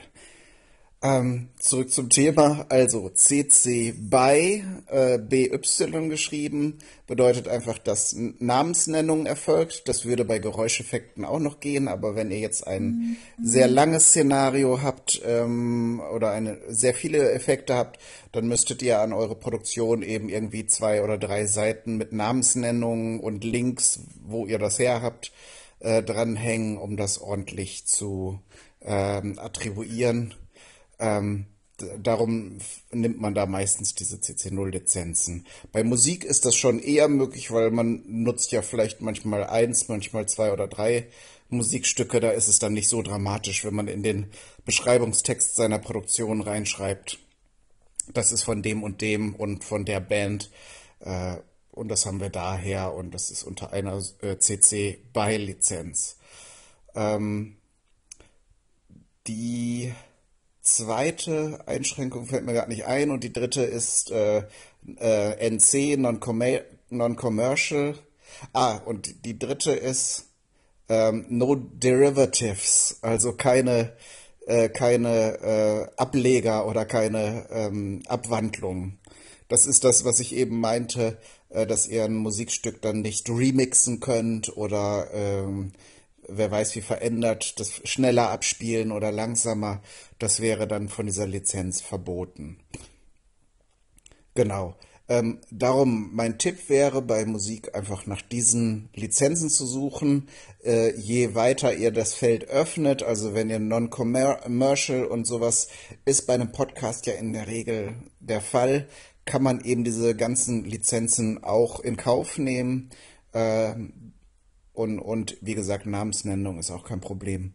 Von daher benutzt das. Und für Sounds eben freesound.org ist, glaube ich, eine ganz gute Sammelstelle, weil klar, man findet im Internet überall Sachen, aber das ist eine ganz gute und umfangreiche Datenbank da. Jo. Zur Ergänzung zu den Soundeffekten wollte ich noch sagen, man kann das natürlich auch selber machen. Das macht Spaß, macht natürlich auch wieder mehr Arbeit und kostet Zeit, aber so ein Hörspiel ist sowieso häufig dann so ein sehr aufwendiges Projekt. Und im Idealfall macht man das auch mit mehreren zusammen, also wie ich in der Geschichtenkapsel damals mit dieser Community.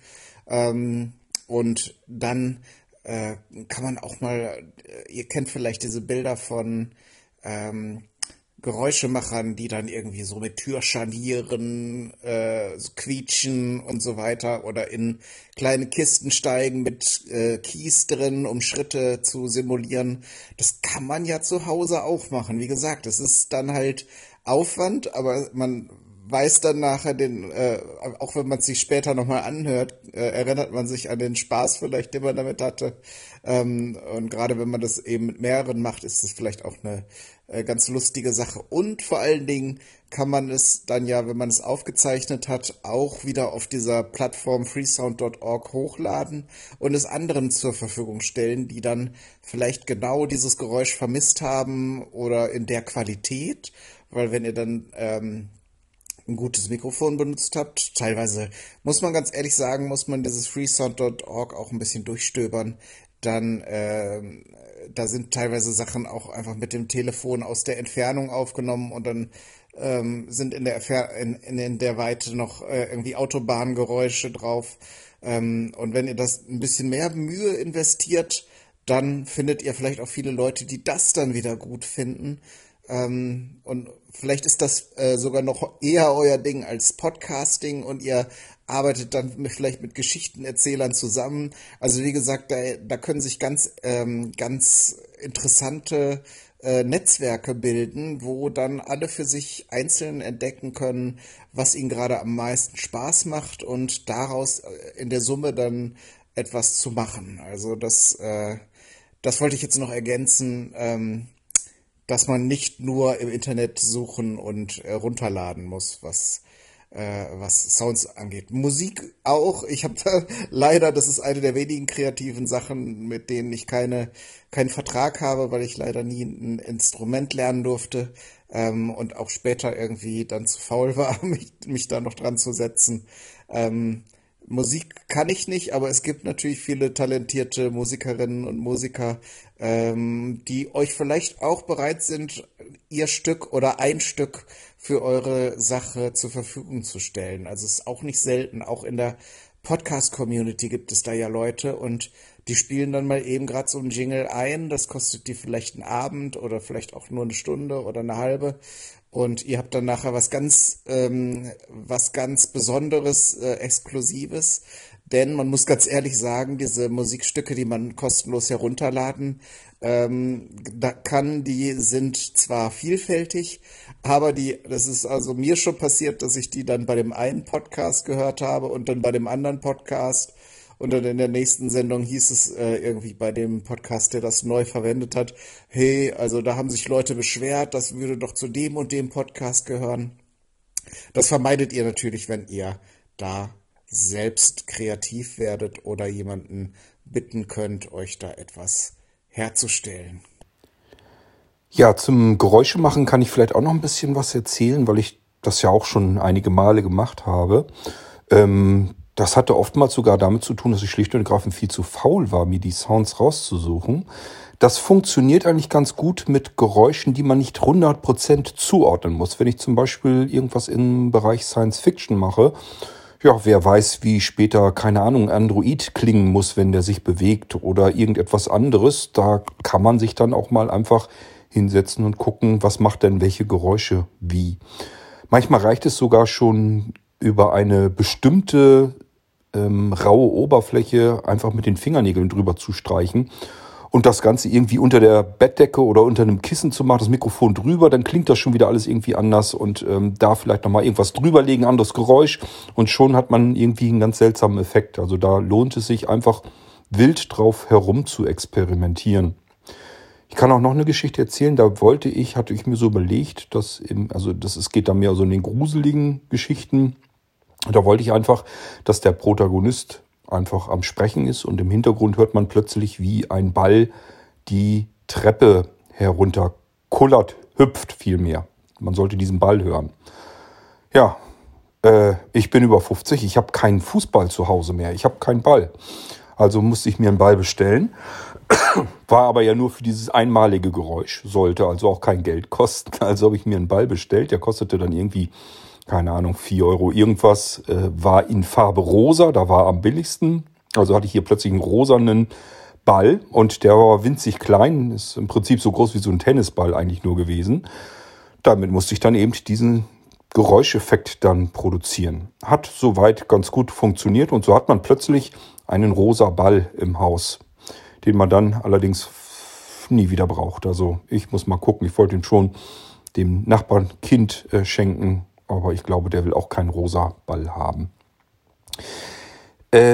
Vielleicht für die Geräuschkulissen oder auch wenn ihr Sprache bekommt, also wenn ihr von anderen Rollen Leute einfach etwas aufsprechen lasst und fühlt euch so ein bisschen unprofessionell, was das Abmischen und so weiter angeht. Das ist nämlich gar nicht so einfach.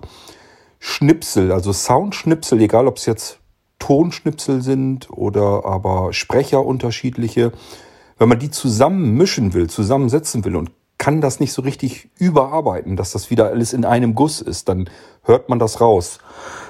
Man hört einfach die unterschiedliche Akustik. Das hört ihr übrigens auch schon, wenn wir hier jetzt unseren Podcast hier haben. Bei Kai ist natürlich die Hintergrundakustik eine andere und die Aufnahme ist vielleicht ein bisschen leiser. Und bei mir klingt das auch schon wieder ganz anders. Das lässt sich gar nicht vermeiden. Hier in unserem Beispiel ist es jetzt nicht schlimm, weil es ist kein Hörspiel und man wird da nicht rausgerissen. Wenn man ein Hörspiel produziert, finde ich schon, dass es schlimm ist, weil das wirklich einen aus dem Hörspiel, einen Hörer herausreißen kann. Man ist dann die ganze Zeit mit dem Gehirn eigentlich damit beschäftigt, Moment, das klingt jetzt wieder anders, ist wieder eine ganz andere Raumakustik und so weiter. Wenn ihr mal an das Problem kommt, habe ich zumindest herausgefunden, gibt es eine Art Low-Budget-Möglichkeit, das Ganze in einen Guss zu bringen, nämlich das Mikrofon ganz normal irgendwie hinzustellen und die Sounds über einen Lautsprecher auszugeben, die dann irgendwo im Raum stehen, je nachdem, wo man sie dann hinstellen will. Auch mit unterschiedlichen Lautsprechern probieren, weil das klingt nicht überall gleich gut. Aber das Gute ist, die Raumakustik, der Hintergrund sozusagen, da verändert sich dann nicht mehr. Und so kann man verschiedene Sprecher reinholen, die sozusagen über den Lautsprecher abspielen dies und auch die Tonschnipsel, die Sounds. Und dann klingt das so, als wenn das wirklich dort vor Ort auch alles passiert. Wenn es sich zu sehr nach einem Lautsprecher anhört, einfach einen anderen Lautsprecher ausprobieren, dann liegt das eher an dem Lautsprecher. Aber es klappt wirklich sehr gut. Also ich bin ja so ein typischer Fall von Leuten, die ganz gerne Low Budget machen. Was heißt Low Budget? Das andere ist ja auch nicht unbedingt teurer, aber ich möchte es halt möglichst schnell, simpel, einfach und effizient haben. Das ist nicht immer die professionellste Möglichkeit, die man vielleicht hat, aber es ist mit Sicherheit die zeiteffizienteste. Und manchmal reicht das eben schon aus und man bekommt ein ganz gutes Resultat dadurch hin. Vielleicht für diejenigen unter euch mal interessant auszuprobieren, die das schon mal ausprobiert haben. Beispielsweise in Audacity verschiedene Sprachspuren, also verschiedene Sprecher reinzubekommen und Töne, Soundeffekte und so weiter zu hinterlegen. Und die hören sich das dann später mit dem Kopfhörer an und sagen sich, irgendwie hört man das, wo das geschnitten ist. Und dann ist die Raumakustik wieder ein bisschen anders. Das kann sehr störend sein und klingt dann eben nach einem, ja, nach einem unprofessionell zusammengeschusterten Hörspiel. Und das kann man eben mit der Methode, die ich eben genannt habe, versuchen so ein bisschen zu umgehen. Es lohnt sich auf jeden Fall, das auszuprobieren. Und es ist günstig und sehr einfach. Kai, verlassen wir mal den Bereich Sounds, Musik und so weiter. Dann weiß ich zumindest, wurde ich auch schon gefragt, wie sieht es denn aus mit den Formaten? Welche Formate, welche Audioformate sollte man mit seinem Podcast zur Verfügung stellen?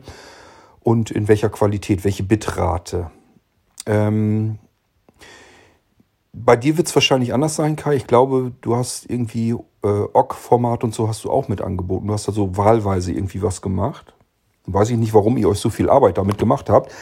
Ich persönlich kenne keinen, der Podcasts im OGG-Format sich anhört oder herunterlädt. Aber gut, muss nichts heißen. Ich habe eigentlich immer gesagt, normalerweise reicht MP3 in 128 Kilobit tatsächlich aus. Wenn man nur Sprache hat und da kommt nichts anderes drin vor, keine Musik, kein Sound, könnte man sogar die Bitrate noch ein bisschen runterschrauben. Und der Vorteil ist, dass man wahnsinnig viel Platz sparen kann. Von der Audioqualität kontra Platzverschwendung würde ich sogar das M4A-Format noch besser finden. Das Problem ist da nur, also ich hatte das ja so, ich habe mit dem Irgendwasser ja so angefangen, alles in M4A rauszuschicken. Und da kamen dann sehr schnell auch die ersten Einzelnen, es waren sehr wenige, die dann gesagt haben, ich spiele das aber mit meinem besonderen Gerät ab. Der kann das noch nicht mit dem M4A, der kann nur MP3, könnt ihr das nicht irgendwie in MP3 abspeichern? Und daraufhin haben wir uns erst darum bemüht, dass wir alles, was ich hier raushaue in M4A, dass wir das in MP3 dann rüberkriegen und veröffentlichen. Was würdest du denn sagen, Kai? Welches Format oder welche Formate sollte man anbieten und in welcher Audioqualität und was gibt es da noch zu beachten, deiner Meinung nach? Ja, sage ich dir sofort, aber wo wir jetzt gerade bei Hörspielen waren und bei Dialogen, wo du die Tricks jetzt mit den Boxen angeführt hast, wollte ich noch einmal ergänzen, es ist auch super hilfreich, wenn ihr es irgendwie organisieren könnt, die Sachen am Stück, also Dialoge mit allen beteiligten Personen am Stück aufzunehmen. Jetzt kenne ich das selber auch, gerade wenn man mit erwachsenen Menschen und ich jetzt irgendwie mit Kindern oder Studenten oder so, die vielleicht zeitlich noch etwas flexibler sind. Ich hoffe, da kriege ich jetzt keinen auf den Deckel, das jetzt einfach so zu behaupten. Aber ihr wisst, was ich meine. So erwachsene Menschen mit Familien, Beruf, was auch immer, da ist es manchmal schwierig, alle unter einen Hut zu bekommen. Und da endet man am Ende vielleicht damit, dass jede Sprecherin, jeder Sprecher seinen Text einfach einspricht. Und wenn du derjenige bist, der das produzierst, hast du dann ein riesiges Puzzlespiel aus diesen einzelnen Tonaufnahmen und darfst die Dialoge zusammenschneiden. Das macht, wenn man am Anfang richtig euphorisch ist und Bock hat, auch richtig Spaß. Da kann man sich auch richtig reinknien und drin verlieren und natürlich auch damit spielen.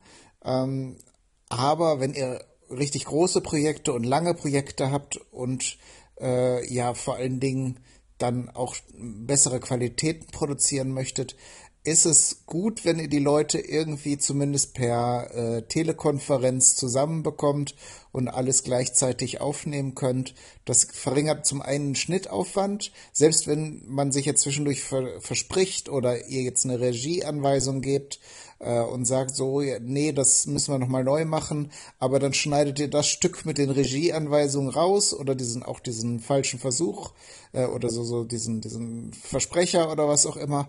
Aber ihr habt alles schon mal synchron da liegen. Das ist sehr, sehr hilfreich, kann ich sehr empfehlen, gerade auch wenn es mehr als zwei Dialogpartner sind, sondern vielleicht auch größere Szenen mit mehreren Figuren, die da sprechen. Es ist sehr hilfreich, das schon mal an einem Stück zu haben. Das hat auch den Vorteil, dass die Personen dann aufeinander reagieren können. Manchmal liest man dann so das Stück, ah, hallo, du bist ja hier, dann das freut mich sehr, und dann kommt der andere und dann liest der wieder, und so auch wenn jetzt im Laienbereich nicht viele Schauspielerinnen und Schauspieler sind oder so, und aber man kann zumindest hören, wie klingt das, was der andere sagt, und es klingt dann nicht so fremdartig, dass man jetzt irgendwie vollkommen schockiert klingt, während der andere ganz ruhig und neutral seine Sachen sagt. Das wirkt dann manchmal unfreiwillig komisch. So viel vielleicht noch zur Produktion von Dialogen. Kommen wir vielleicht auch noch mal gleich drauf, was da für technische Möglichkeiten sind. Da gibt es ja auch einige Entwicklungen, die so im Laufe der Zeit dazu gekommen sind. Aber zu deiner Frage, Cord, mit den Audioformaten stimme ich dir eigentlich ich stimme dir 100% zu. MP3 ist das Mittel der Wahl. Das, was du meintest, das war so eine Zeit lang Mode, verschiedene Audioformate anzubieten. Kostet aber auch alles Speicherplatz, muss man ganz ehrlich sagen. Also es war eine Zeit lang so, dass Hörerinnen und Hörer dann gesagt haben, ja, aber ich möchte auf meinem Device genau das Format und so weiter, und was anderes will ich gar nicht, das ist mir von der Qualität zu schlecht. Aber MP3 in der von dir genannten Qualität, was hattest du jetzt gesagt, 128 oder so, ist eigentlich absolut ausreichend. Das OGG-Format hat noch eine Besonderheit. Wenn ihr jetzt wisst, dass ihr Leute habt, also Hörerinnen und Hörer, die jetzt vielleicht mit einer ganz schäbigen Internetleitung auskommen müssen. Dieses OGG-Format ist sehr stark komprimiert, und in dem Verhältnis hat es eine sehr gute Qualität.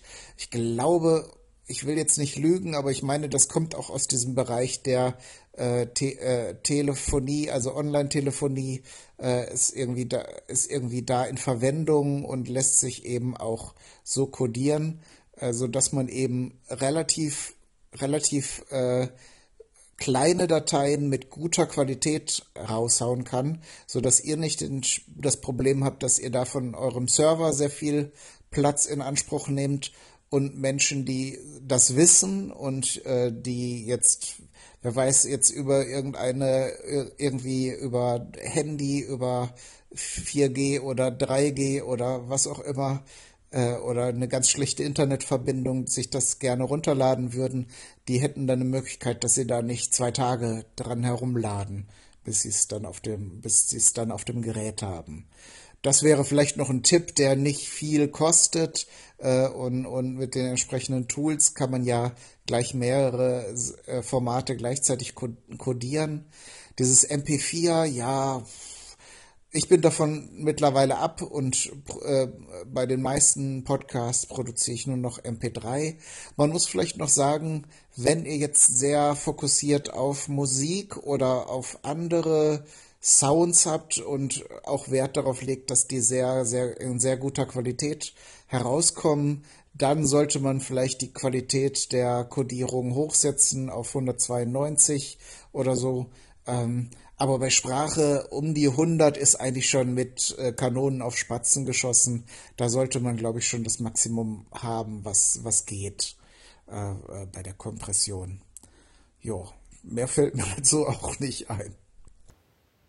Ja, schön. Lass uns doch gar nicht so weit weggehen vom Thema, wenn wir hier schon mal in der Richtung sind. Sprich, wir haben jetzt quasi den Menschen hinter der Geschichtenkapsel hier am Mikrofon. Und die Geschichtenkapsel ist ja ein Podcast, wo rundherum eine Community entstanden ist von lauter Menschen, die gerne kleine Hörspiele produzieren möchten. Und das ist sicherlich nicht der Standardfall, wenn man podcasten will, aber es gibt natürlich reichlich Menschen, die Hörspiele produzieren möchten und die dann per Podcast verteilen wollen. Also vielleicht magst du einfach mal ein bisschen erzählen, wenn man in die Richtung denkt und vorgehen möchte, wie geht man da am besten vor und was würdest du da für Tipps geben, wenn man ein Hörspiel produzieren will per Podcast? Und wenn du magst, erzähl bei der Gelegenheit mal ausführlich über die Geschichtenkapsel, denn ich glaube, das ist der Podcast, den die meisten kennen, hier von den Hörern. Ja, gar nicht so einfach. Also, wenn man ein Hörspiel machen möchte, braucht man natürlich erstmal eine Geschichte. Und da gibt es natürlich unzählige Möglichkeiten, eine Geschichte anzufangen. Das weißt du selbst genauso gut wie ich oder vielleicht sogar besser. Man kann natürlich eine Geschichte nehmen, die schon aufgeschrieben wurde. Da treten wir ähnlich wie bei der Musik dann auch auf Fragen der Urheberrechte. Was wir zum Beispiel in der Geschichtenkapsel ja schon gemacht haben, ist einfach alte Texte zu nehmen, denn die Urheberrechte werden ja an den Texten nach, ich glaube, 70 Jahren verfallen die.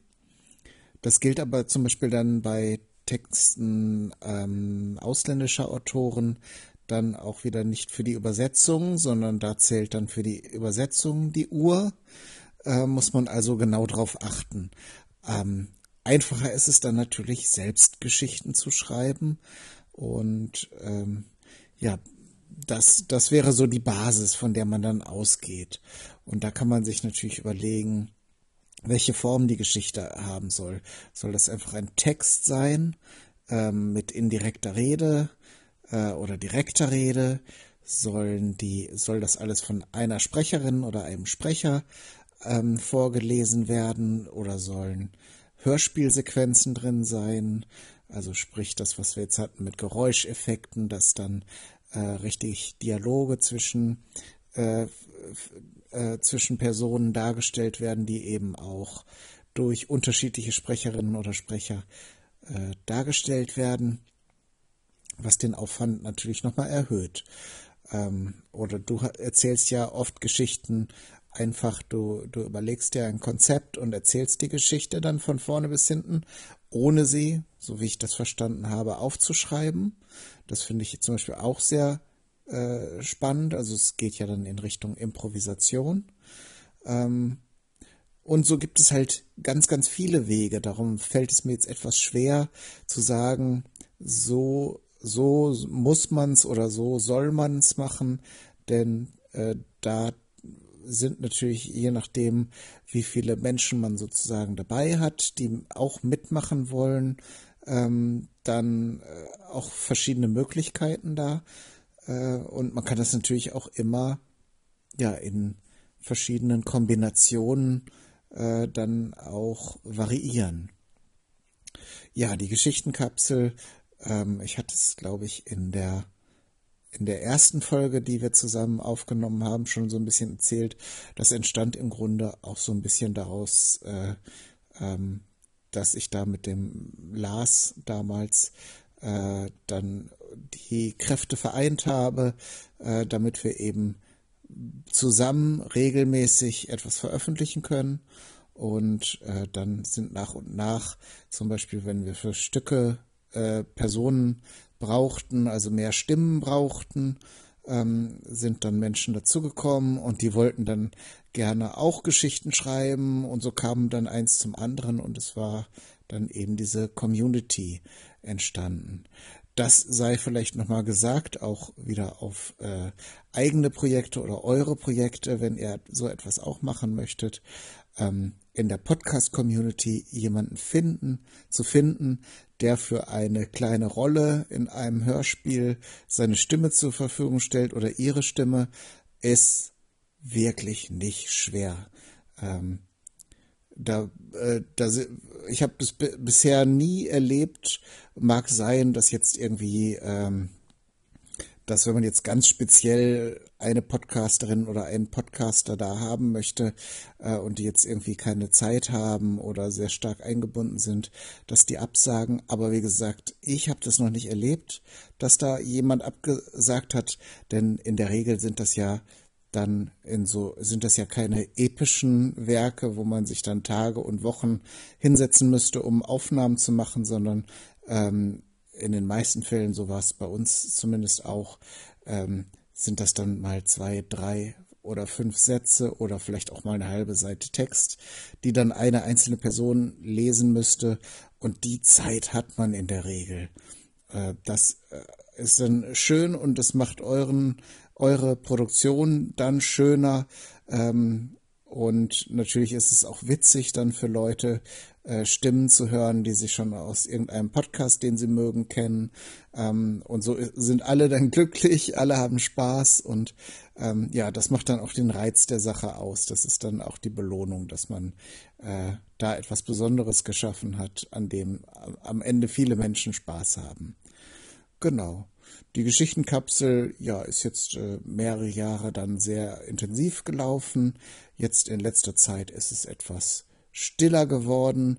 Das liegt aber hauptsächlich daran, dass diese Ur-Crew, die da damals dann sich gebildet hat, jetzt auch vermehrt eigene Projekte, also teilweise hatten sie bis zu dem Zeitpunkt keinen eigenen Podcast und haben jetzt auch ein oder sogar mehrere Podcast-Projekte eigene, und dem widmen sie sich natürlich dann auch und natürlich auch mit Priorität, so dass das mit dem Geschichtenerzählen so ein bisschen in den Hintergrund getreten ist. Und das kommt noch dazu bei so Community-Projekten, so wie im Grunde die Geschichtenkapsel-Community aus dem Nichts entstanden ist, kann es natürlich schnell sein, wenn dann mal Zeiten sind, in denen nicht viel passiert, oder gerade auch Menschen, die da viel moderieren, das war in dem Fall ich halt, und auch Leute motivieren, wenn das mal für eine Zeit wegfällt, und das war bei der Geschichtenkapsel der Fall, dann kann so eine Community halt auch so genauso schnell sich wieder auseinanderfasern, was eben nichts mit bösem Willen zu tun haben muss, sondern einfach dadurch, dass das so dynamische Systeme sind, die ihren eigenen Gesetzen folgen, kann man da eben auch natürlich, und weil es ein Freizeitprojekt ist und alle freiwillig daran teilgenommen haben, kann man da natürlich niemanden zwingen oder festhalten, sondern dann bildet sich mal so eine Gruppe, und die kann sich natürlich auch wieder auflösen. Was nicht heißt, dass die Geschichtenkapsel sozusagen jetzt beendet ist. Da wird hier und da auch noch an Projekten gearbeitet. Aber dieser Rhythmus von Veröffentlichungen, dass wir da wirklich wöchentlich, teilweise sogar mehrmals wöchentlich Sachen veröffentlicht haben, das ist jetzt etwas weniger geworden. Und das kann sich auch in Zukunft wieder ändern. Also wie gesagt, das hängt davon ab, wie viel Menschen sich da finden und wie viel Energie da investiert wird. Ja. Wichtig ist vielleicht noch, weil wir jetzt sehr viel über technische Fragen gesprochen haben, bei so einem Hörspielprojekt oder auch allgemein bei Podcasts, wenn ihr da Podcasts mit vielen Beteiligten macht, ist ein großer Teil der Arbeit eben auch Organisation. Ich glaube, ich hatte das auch schon gesagt, also mit erwachsenen Menschen ist es halt so, dass die meist sehr unterschiedliche, aber ausgefüllte Lebensrhythmen haben, sprich Arbeit, Familie und so weiter, Freizeitaktivitäten, Freunde, und je nachdem, welchen Stellenwert sie jetzt diesem Projekt beimessen, also das, ich sage das jetzt ganz ohne irgendeine Wertung, kann das natürlich sein, dass wenn jetzt irgendwie nichts anderes Interessantes passiert, dann würden sie vielleicht auch in so einem Hörspiel- oder Podcast-Projekt mitmachen. Andere lassen alles andere dafür fallen. Wie auch immer. Es ist halt, je mehr Personen beteiligt sind, umso schwieriger wird es dann, so eine Sache aufzunehmen. Und das Thema hatten wir ja schon bei diesen Hörspielsachen, dass man entweder eben synchron alle Leute in einem Tool, in einem Kanal hat und das dann alles aufnimmt, oder man lässt sich eben die Dialogteile als Audioaufnahme zuschicken und muss sie dann wie in einem Puzzlespiel zusammensetzen. Das Problem hat man natürlich nicht, wenn man, und das wäre mein Tipp, am Anfang eine Sprecherin oder einen Sprecher hat und dann eben erstmal einen Text einliest. Vielleicht einen selbstgeschriebenen Text und den dann einlesen, und dann kann man vielleicht noch ein bisschen schöne Musik dazu machen und dann hat man schon mal was fertig.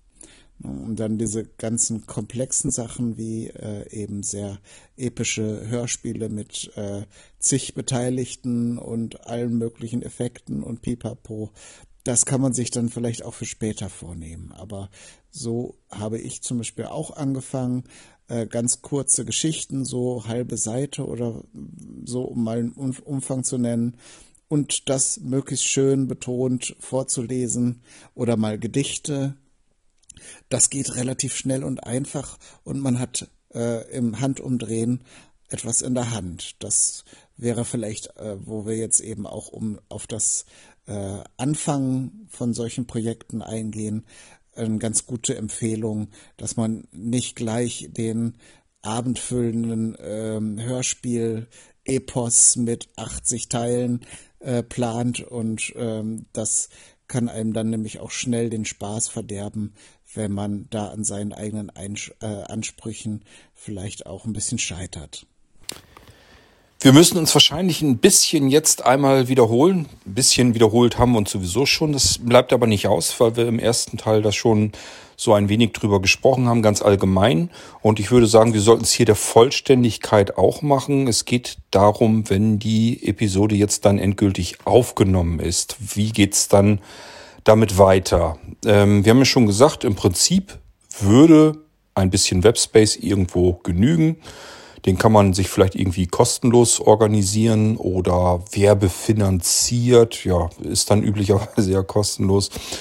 Generell kostet Webspace heutzutage nicht mehr so wahnsinnig viel Geld. Und es gibt PHP-Skripte, die kann man sich herunterladen, in seinem Webspace wieder hochladen und so eine Installation ausführen. Und dann kann man darüber schon diesen Feed damit erstellen. Das klappt dann schon ganz gut. Also es haben schon eine ganze Menge Leute hinbekommen, sozusagen auf ihrem eigenen Webspace. Wir haben unter anderem bei uns auf den Servern auch Leute, die dort Podcasts hosten in ihrem eigenen Webspace. Das ist also nicht so das riesengroße Grundstück mehr, zum Glück, weil es dafür, wie gesagt, Software gibt, die serverseitig läuft. Es gibt komplette Angebote, also sozusagen Hoster, die Podcasts dann eben für einen bereitstellen und sich um die ganze Technik und so weiter kümmern. Die sind, wenn das wirklich spezielle Podcast-Angebote sind, die ich jetzt bisher jedenfalls immer so mir angeschaut habe, waren immer sehr stark limitiert.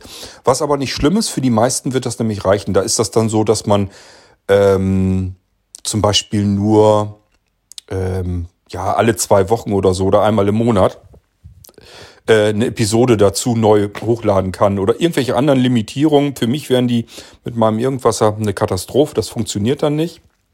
Aber für die normalen meisten Menschen, die einen Podcast online bereitstellen wollen, ist das vollkommen ausreichend.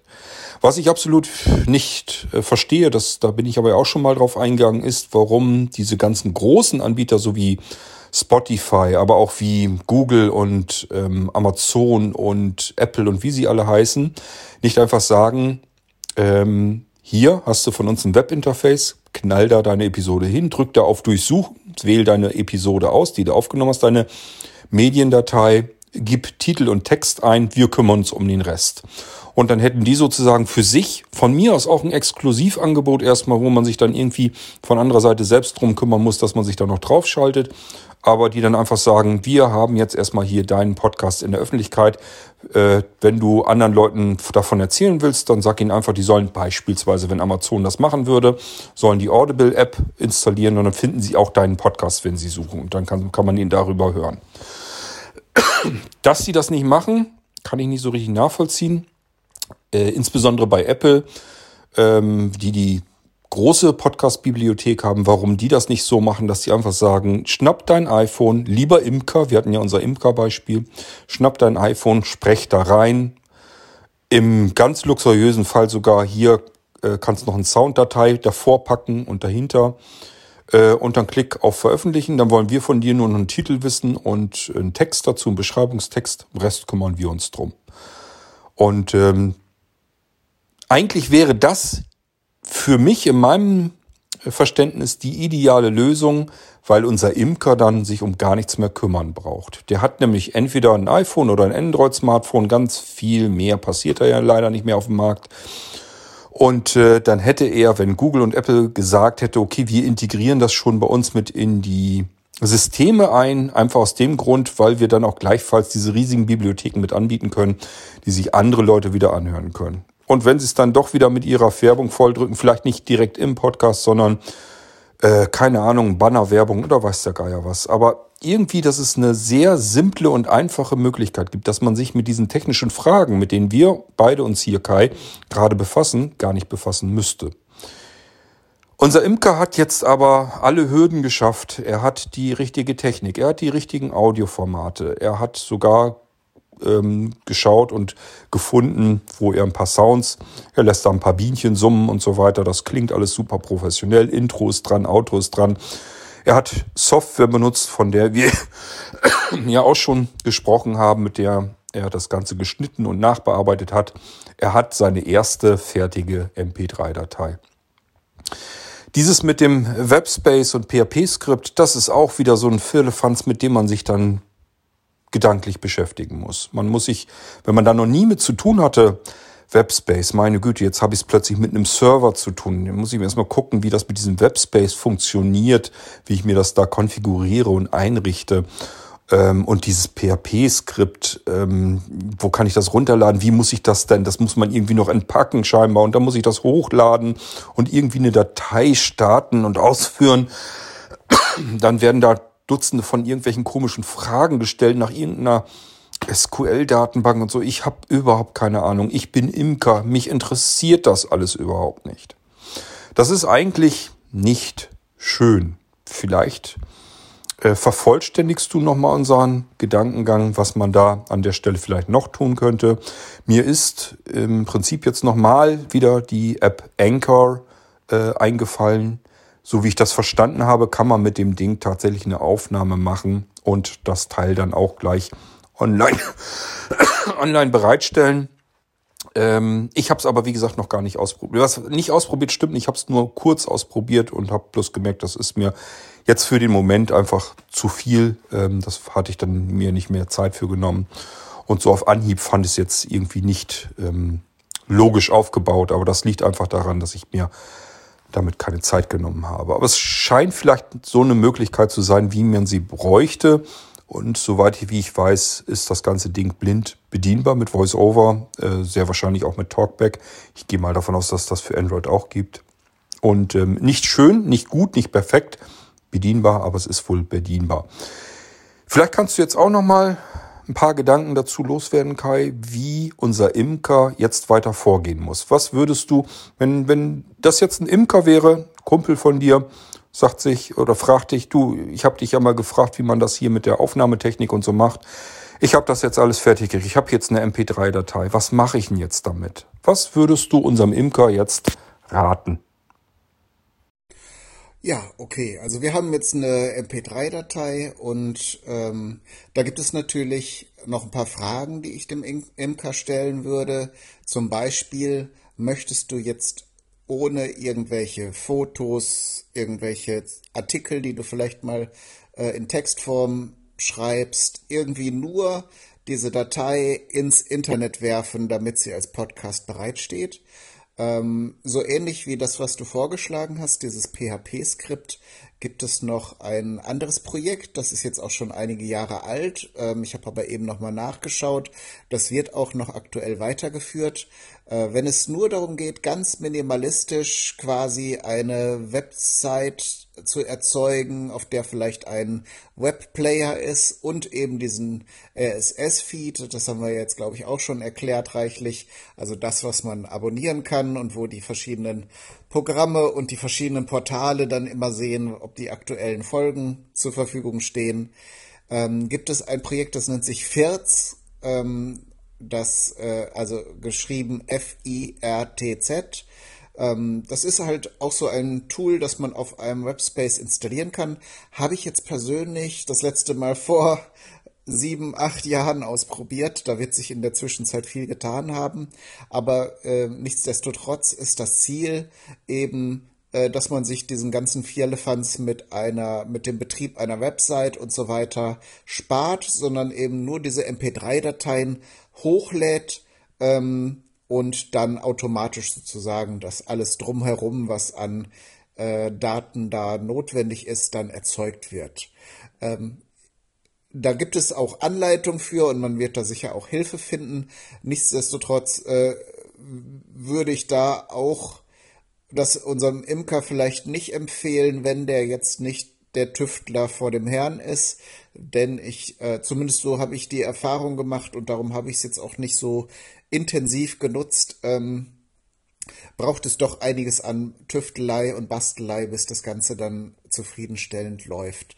Also entweder bräuchte man da auch dann wieder, wenn man sich selber damit nicht auseinandersetzen möchte, wieder jemanden, der einem hilft, der das vielleicht mit einrichtet, oder es ist vielleicht auch wirklich nicht die richtige Lösung. Aber das wäre so ein minimalistisches Ding, dass ich doch jetzt, wo ich sehe, was so ein Blog an Aufwand erzeugt, diese ganzen Updates, die Plugins, die man da installieren und immer frisch halten muss, klingt das doch nach einer reizvollen Idee, die ich vielleicht auch falls ich nochmal ein Projekt anfange, im Auge behalten werde, damit man eben sich nur um das Podcasting kümmern muss. Und das ist ja auch dein Tenor gewesen, dass man eben sich nicht so sehr mit dem Drumherum befasst, sondern seine Audiodateien produziert und dann irgendwo hinwirft und dann funktioniert's. Wenn man jetzt allerdings, wie ich eben schon gesagt habe, viel drumherum noch machen möchte, vielleicht auch verschiedene Erweiterungen, vielleicht hat der Imker ja auch viele Termine, jetzt im Moment zu Corona-Zeiten wahrscheinlich nicht, aber vielleicht gibt es ja auch irgendwelche Imkerveranstaltungen oder der Imker macht Tag der offenen Tür, wo man sich dann auch bei ihm seine Bienenstöcke und diese ganzen Anlagen angucken kann und Honig schleudern und abfüllen und sich das alles mal vor Ort angucken kann. Und das macht er vielleicht 4-mal im Jahr. Da kann man dann ja auch einen Kalender anbieten, wo man vielleicht diese Termine sich automatisch dann merken kann. Und das alles funktioniert natürlich, das und vieles mehr, Bilder, Galerien, Texte, andere Medien noch, Videos und so weiter. Da eignet sich dann zumindest meiner Erfahrung nach guten WordPress-Blog.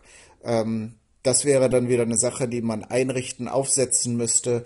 Da gibt es aber von diesen Anbietern, die Webspaces, also Serveranbieter anbieten, auch mittlerweile ganz gute automatisierte Dinge, wo man dann sagen möchte, ich habe hier diesen Webspace gekauft, jetzt möchte ich oder gemietet und da möchte ich WordPress und dann klickt man da irgendwie 2-3 Mal und dann wird alles Nötige dann mit Skripten da erzeugt. Und dann kann man das quasi automatisch installieren lassen. Also habe ich zumindest so auch schon gesehen. Sollte man trotzdem dann hier und da vielleicht mal Leute, die das schon gemacht haben, fragen, was da an Sicherheitsmaßnahmen, an Einstellungen, an Erweiterungen notwendig ist, wie man das dann mit dem Podcast verbindet. Da ist natürlich dieses Podlove-Player und Podlove-Plugin zu nennen, das jetzt schon in der Podcast-Gemeinde schon fast zum Standard geworden ist. Und natürlich die Themes, also wie man das Ganze äußerlich gestaltet. Da kann man also hat man sehr viel Spielraum, aber natürlich dann eben auch die Anforderung, das alles irgendwie einzurichten, bis es einigermaßen schön aussieht. Das ist dann für diejenigen, die sehr viel gestalten wollen oder eben um den Podcast herum noch sehr viele andere Dinge einrichten, betreiben oder an Informationen bereitstellen wollen. Und vielleicht jetzt, um nochmal einen anderen Fertiganbieter, ich weiß nicht, ob wir den vorher schon hatten, mal zu nennen, der auch so ein ganz minimalistisches Blog anbietet, also wo jede Episode einen Eintrag erzeugt, wo man aber nicht sehr viel gestalterisch machen kann. Da kann man eben nur ein paar Notizen zu jeder Folge reintun. Man kann ein Logo für jede Folge einzeln gestalten, wenn man das möchte, oder eben eins für den ganzen Podcast, Titel und so weiter. Das wäre Podigee. War anfangs für einen gewissen Umfang kostenlos, ist aber mittlerweile kostenpflichtig in jeder Variante. Da gibt es halt auch so Einsteigervarianten. Ich weiß nicht, wie viel Euro das jetzt im Monat kostet. Vorteil ist, dass es schon speziell auf Podcasts ausgerichtet ist. Und man kann auch automatisiert diese ganzen Einreichungen bei iTunes und Spotify, wenn man das möchte, mit einem einfachen Klick mit veranlassen. Das heißt, da wurde schon sehr viel Wert darauf gelegt, dass man eben nur seine Audiodatei erzeugt und dann eben die Metadaten, sprich Titel und Untertitel und was man noch an Informationen dazu liefern möchte, eintragen muss.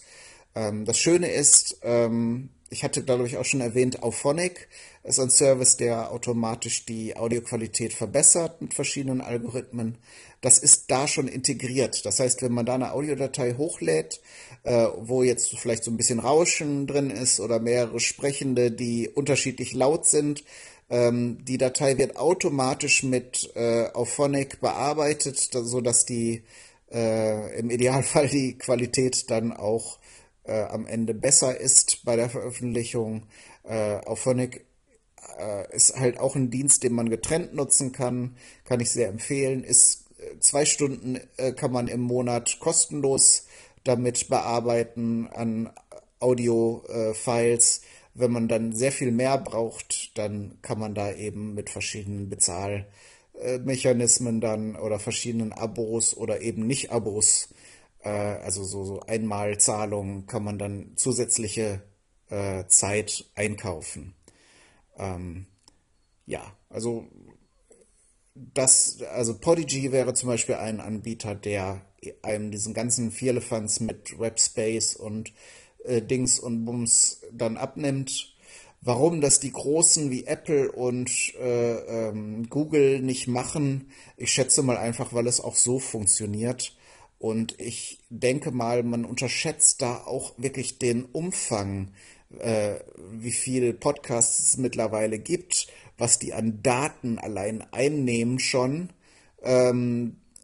Ich schätze mal so im Vergleich zu YouTube, wo ja Videos sind und nochmal sehr viel mehr Datenvolumen, wo das aber mittlerweile immer intensiver wird mit Werbung, die da drumrum und mittendrin und am Rand geschaltet wird, um das irgendwie zu finanzieren, denke ich, dass die sich das mit den Audio-Podcasts, auch wenn es von den Daten her vielleicht nicht so umfangreich ist, vielleicht nicht noch zusätzlich ans Bein binden wollen, weil vielleicht im Moment auch noch nicht abzuschätzen ist, ob sich das mit Werbung dann finanzieren lässt.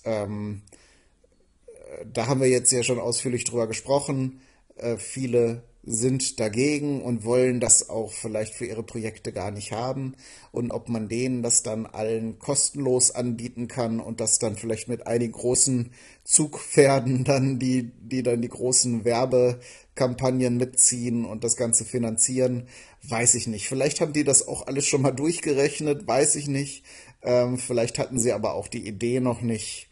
Man wird sehen, wie sich das mit dem Podcasting in der Zukunft entwickelt. Vielleicht kommt das auch irgendwann, dass einer der großen Anbieter sagt, wir reißen uns das alles unter Nagel und bieten dafür aber dann auch den Speicher und den ganzen, die ganze Infrastruktur dafür an. Das ist ja das im Grunde, was auch passiert da mit diesen Exclusive Contents und so. Es gibt ja verschiedene große Anbieter, die da schon sehr viel Marktanteile für sich gesichert haben. Aber komischerweise haben sie es bisher geschafft, ohne dass sie da wirklich Webspace zur Verfügung stellen müssen, sondern einfach nur diese Feeds für sich einkassieren oder anbieten, das zu hosten. Jo. Kai, unser Imker, ist jetzt insofern glücklich und zufrieden, als dass seine erste Episode online ist. Dank unserer Mithilfe hat er alles soweit hinbekommen. Die Datei ist produziert, sie ist in einer relativ guten Qualität, sie ist online gestellt, das Ding ist jetzt verfügbar. Ja, wie geht's jetzt weiter? Wie bekommt er die Hörer heran? Das wäre wahrscheinlich dann die nächste Frage, die er dir und mir stellen würde. Ich persönlich wüsste es noch nicht mal genau. Ich würde mir erstmal irgendwelche Quellen suchen, die mit der Imkerei irgendwie was zu tun haben, und würde versuchen, dort einfach auf den Podcast hinzuweisen, bisschen Werbung zu machen. Aber vielleicht kennst du noch weitere Möglichkeiten, wie man an die Hörer herankommt, wie man auf sich aufmerksam machen kann. Hast du da vielleicht auch einen Rat für unseren Imker? Wie gesagt, ich bin da jetzt ein bisschen, ich wüsste jetzt nicht mal ganz genau, wie ich ihm das erklären kann. Ich würde ihm einfach raten, such dir da irgendwie Zeitschriften, wenn du ein bisschen Geld investieren willst, oder irgendwelche Newsletter, die in der Imkerei schon irgendwie beheimatet sind, und schalte einfach mal eine Anzeige. Aber vielleicht weißt du noch irgendwie einen besseren Rat und vielleicht auch einen, wo man nicht so viel Geld ausgeben muss oder vielleicht auch einfach gar kein Geld ausgeben muss. Okay, ich versuch's mal. Ich habe jetzt irgendwie gerade, ist mir die Aufnahme kaputt gegangen, also versuch's jetzt einfach nochmal. Also der erste Schritt bei unserem Imker würde ich sagen, ist der in seiner eigenen Community. Er hat vielleicht, ist vielleicht Mitglied eines Vereins, hat befreundete Imker, und im Internet gibt es vielleicht auch Diskussionsforen, an die er sich wendet, wenn er Rat mit seinen Bienen braucht. Da kann man im Rahmen der Möglichkeiten, also wenn es erlaubt ist, natürlich Werbung für diesen Podcast machen. Und als positiven Nebeneffekt kann man natürlich da vielleicht auch mögliche Interviewpartnerinnen oder Partner anfragen, die dann vielleicht zu Spezialthemen, wo sie dann vielleicht nochmal die Experten sind, denen so ein paar Fragen innerhalb des Podcasts stellen kann. Das wäre Schritt 1, und natürlich Freunde, Verwandte, Bekannte. Die bringen einem jetzt natürlich keine 100.000 Hörerinnen und Hörer, aber das ist so der erste Schritt natürlich, weil die Leute einem natürlich dann nochmal lieber zuhören als vielleicht Menschen, die einen nicht so gut kennen oder noch nicht so gut kennen. Das nächste Gebiet wäre Social Media. Vielleicht hat man da schon Accounts oder mag da nochmal eigene anlegen für diesen Podcast. Sprich Twitter, Facebook, Instagram, wenn man mit Fotos arbeiten möchte. YouTube, wenn man kleine lustige Videos vielleicht zu Imker-Themen, wenn man zeigen möchte, wie sich die Bienen im Stock vielleicht bewegen, um ergiebige Futterquellen den anderen mitzuteilen. Das ist natürlich dann nochmal schöner, wenn sich das die Leute dann in so einer Videosequenz angucken können, als das jetzt sehr umständlich dann im Audio zu beschreiben. Natürlich so als Zusatzangebot, oder man kann kleine Werbefilmchen drehen für den Audio-Podcast. Das muss ja jetzt auch, wie gesagt, nichts hoch Hollywood-mäßiges mit Special Effects sein.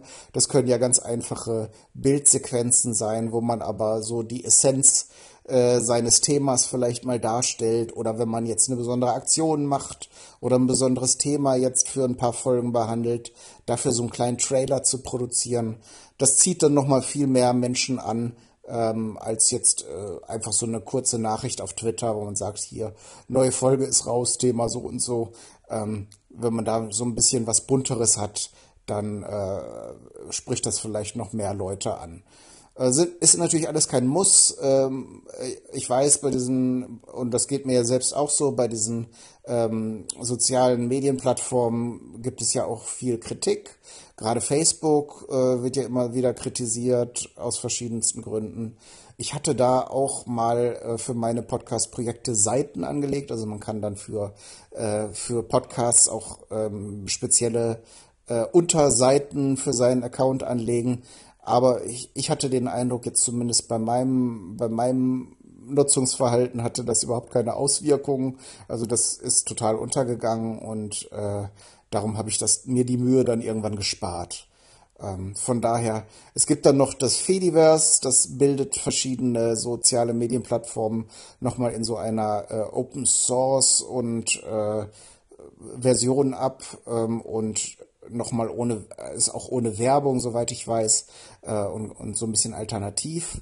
Man kann zum Beispiel auch noch, das habe ich teilweise gemacht, zumindest für meinen Hobbykoch-Podcast gibt es zum Beispiel eine Telegram-Gruppe.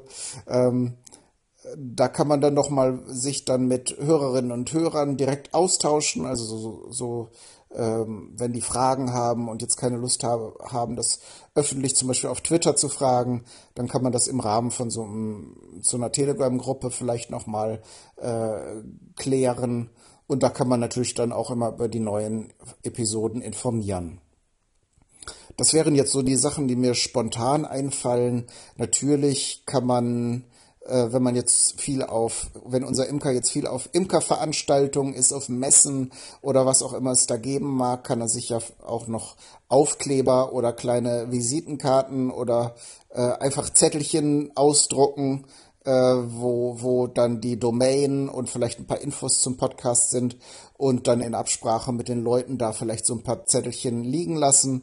Dann hat er dann nochmal, wie gesagt, in seiner Community so ein bisschen Streuwirkung und genau, das wäre mir, oder wenn man jetzt auf Podcast-Veranstaltungen ist, da sind ja auch immer in der Regel sehr offene Menschen, die sich für alles Mögliche interessieren und dann kann man denen so ein bisschen Werbung in die Hand drücken und so ein Aufkleber ist natürlich schön, wenn der dann auch noch nett gestaltet ist, dann kleben die sich den vielleicht irgendwo aufs Auto oder irgendwo hin, wo den dann auch noch andere Leute entdecken können.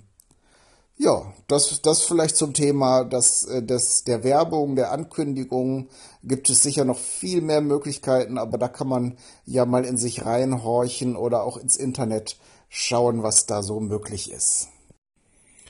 Oder was mir für Live-Veranstaltungen gerade noch eingefallen ist, man kann ja auch Plakate herstellen und dann zum Beispiel von der URL der Webseite einen QR-Code erzeugen lassen. Das ist immer ganz praktisch, wenn die Leute da nur ihr Handy dran halten müssen und dann direkt die Seite aufgerufen wird oder alternativ der RSS-Feed, je nachdem, wie gut sich die Leute schon mit dem Thema Podcast auskennen.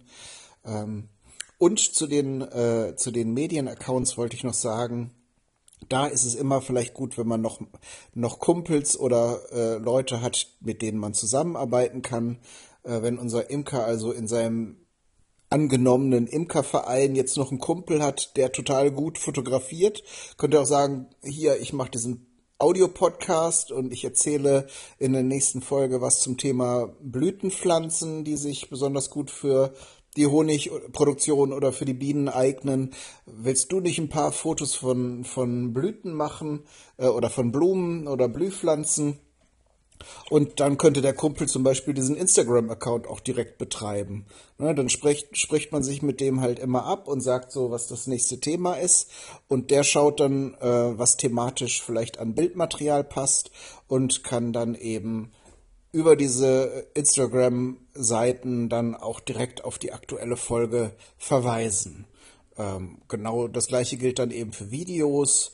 Also da ist es immer gut, wenn man dann mit mehreren solche Sachen betreibt und man sich vielleicht um einen Aspekt da gar nicht groß kümmern muss und dann vielleicht Menschen hat, die das auch vielleicht besser können als man selbst und dann da entsprechend auch Inhalte produzieren. Ja, das ist vielleicht auch nochmal so eine Überlegung, wo ich vielleicht nochmal ergänzend was dazu beifügen kann.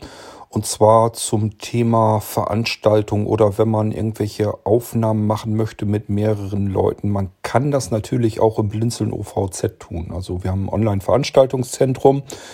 Man kann hier nämlich ganz wunderbar Werbung machen und auf sich aufmerksam machen, weil das ist bei uns alles kostenlos, sofern man das kostenlos anderen zur Verfügung stellt. Das heißt, ich kann eine Veranstaltung machen. Wenn unser Imker jetzt zum Beispiel einen Podcast hat, Flotte Biene oder was weiß ich, wie sein Podcast heißt, dann könnte er beispielsweise bei Blinzeln in den in den Terminkalender eine Veranstaltung eintragen, Flotte Biene, Live-Podcast, wir sprechen über das so und so Thema. Und das Schöne an der Sache ist, dass wir uns um diese Bewerbung kümmern, dieser Veranstaltung. Das heißt, das ganze Ding geht an etliche tausend Menschen da draußen. Und die werden dann im Idealfall erstmal auf diese Veranstaltung aufmerksam. Es gibt vielleicht dann eine Menge Leute, die sich dafür interessieren, was das mit der Imkerei und so weiter auf sich hat, bei dieser Veranstaltung teilnehmen. Und die kann man dann natürlich auch ganz wunderbar auf seinen Podcast darüber aufmerksam machen. Gleichfalls kann man das Online-Veranstaltungszentrum auch dafür benutzen, dass man nicht nur diese Live-Veranstaltung macht, die man eben auch aufzeichnen kann natürlich. Das geht gleich übers System direkt intern mit. Muss man sich um keinerlei Technik oder Software kümmern. Und kann darüber eben auch eine kleine Runde zum Beispiel aufzeichnen. Wenn man jetzt sagt, ich will mich mal mit 5 verschiedenen Imkern unterhalten, quer durch Deutschland verstreut, ist das vielleicht eine sehr simple, einfache Möglichkeit und Technik, das ganze Ding aufzuzeichnen und als Podcast dann wieder benutzen zu können. In einer guten Audioqualität. Und wie gesagt, was ich vor allen Dingen als Vorteil dort erkennen würde, wäre, man hat mal eben mehrere tausend Menschen, die man erreichen kann.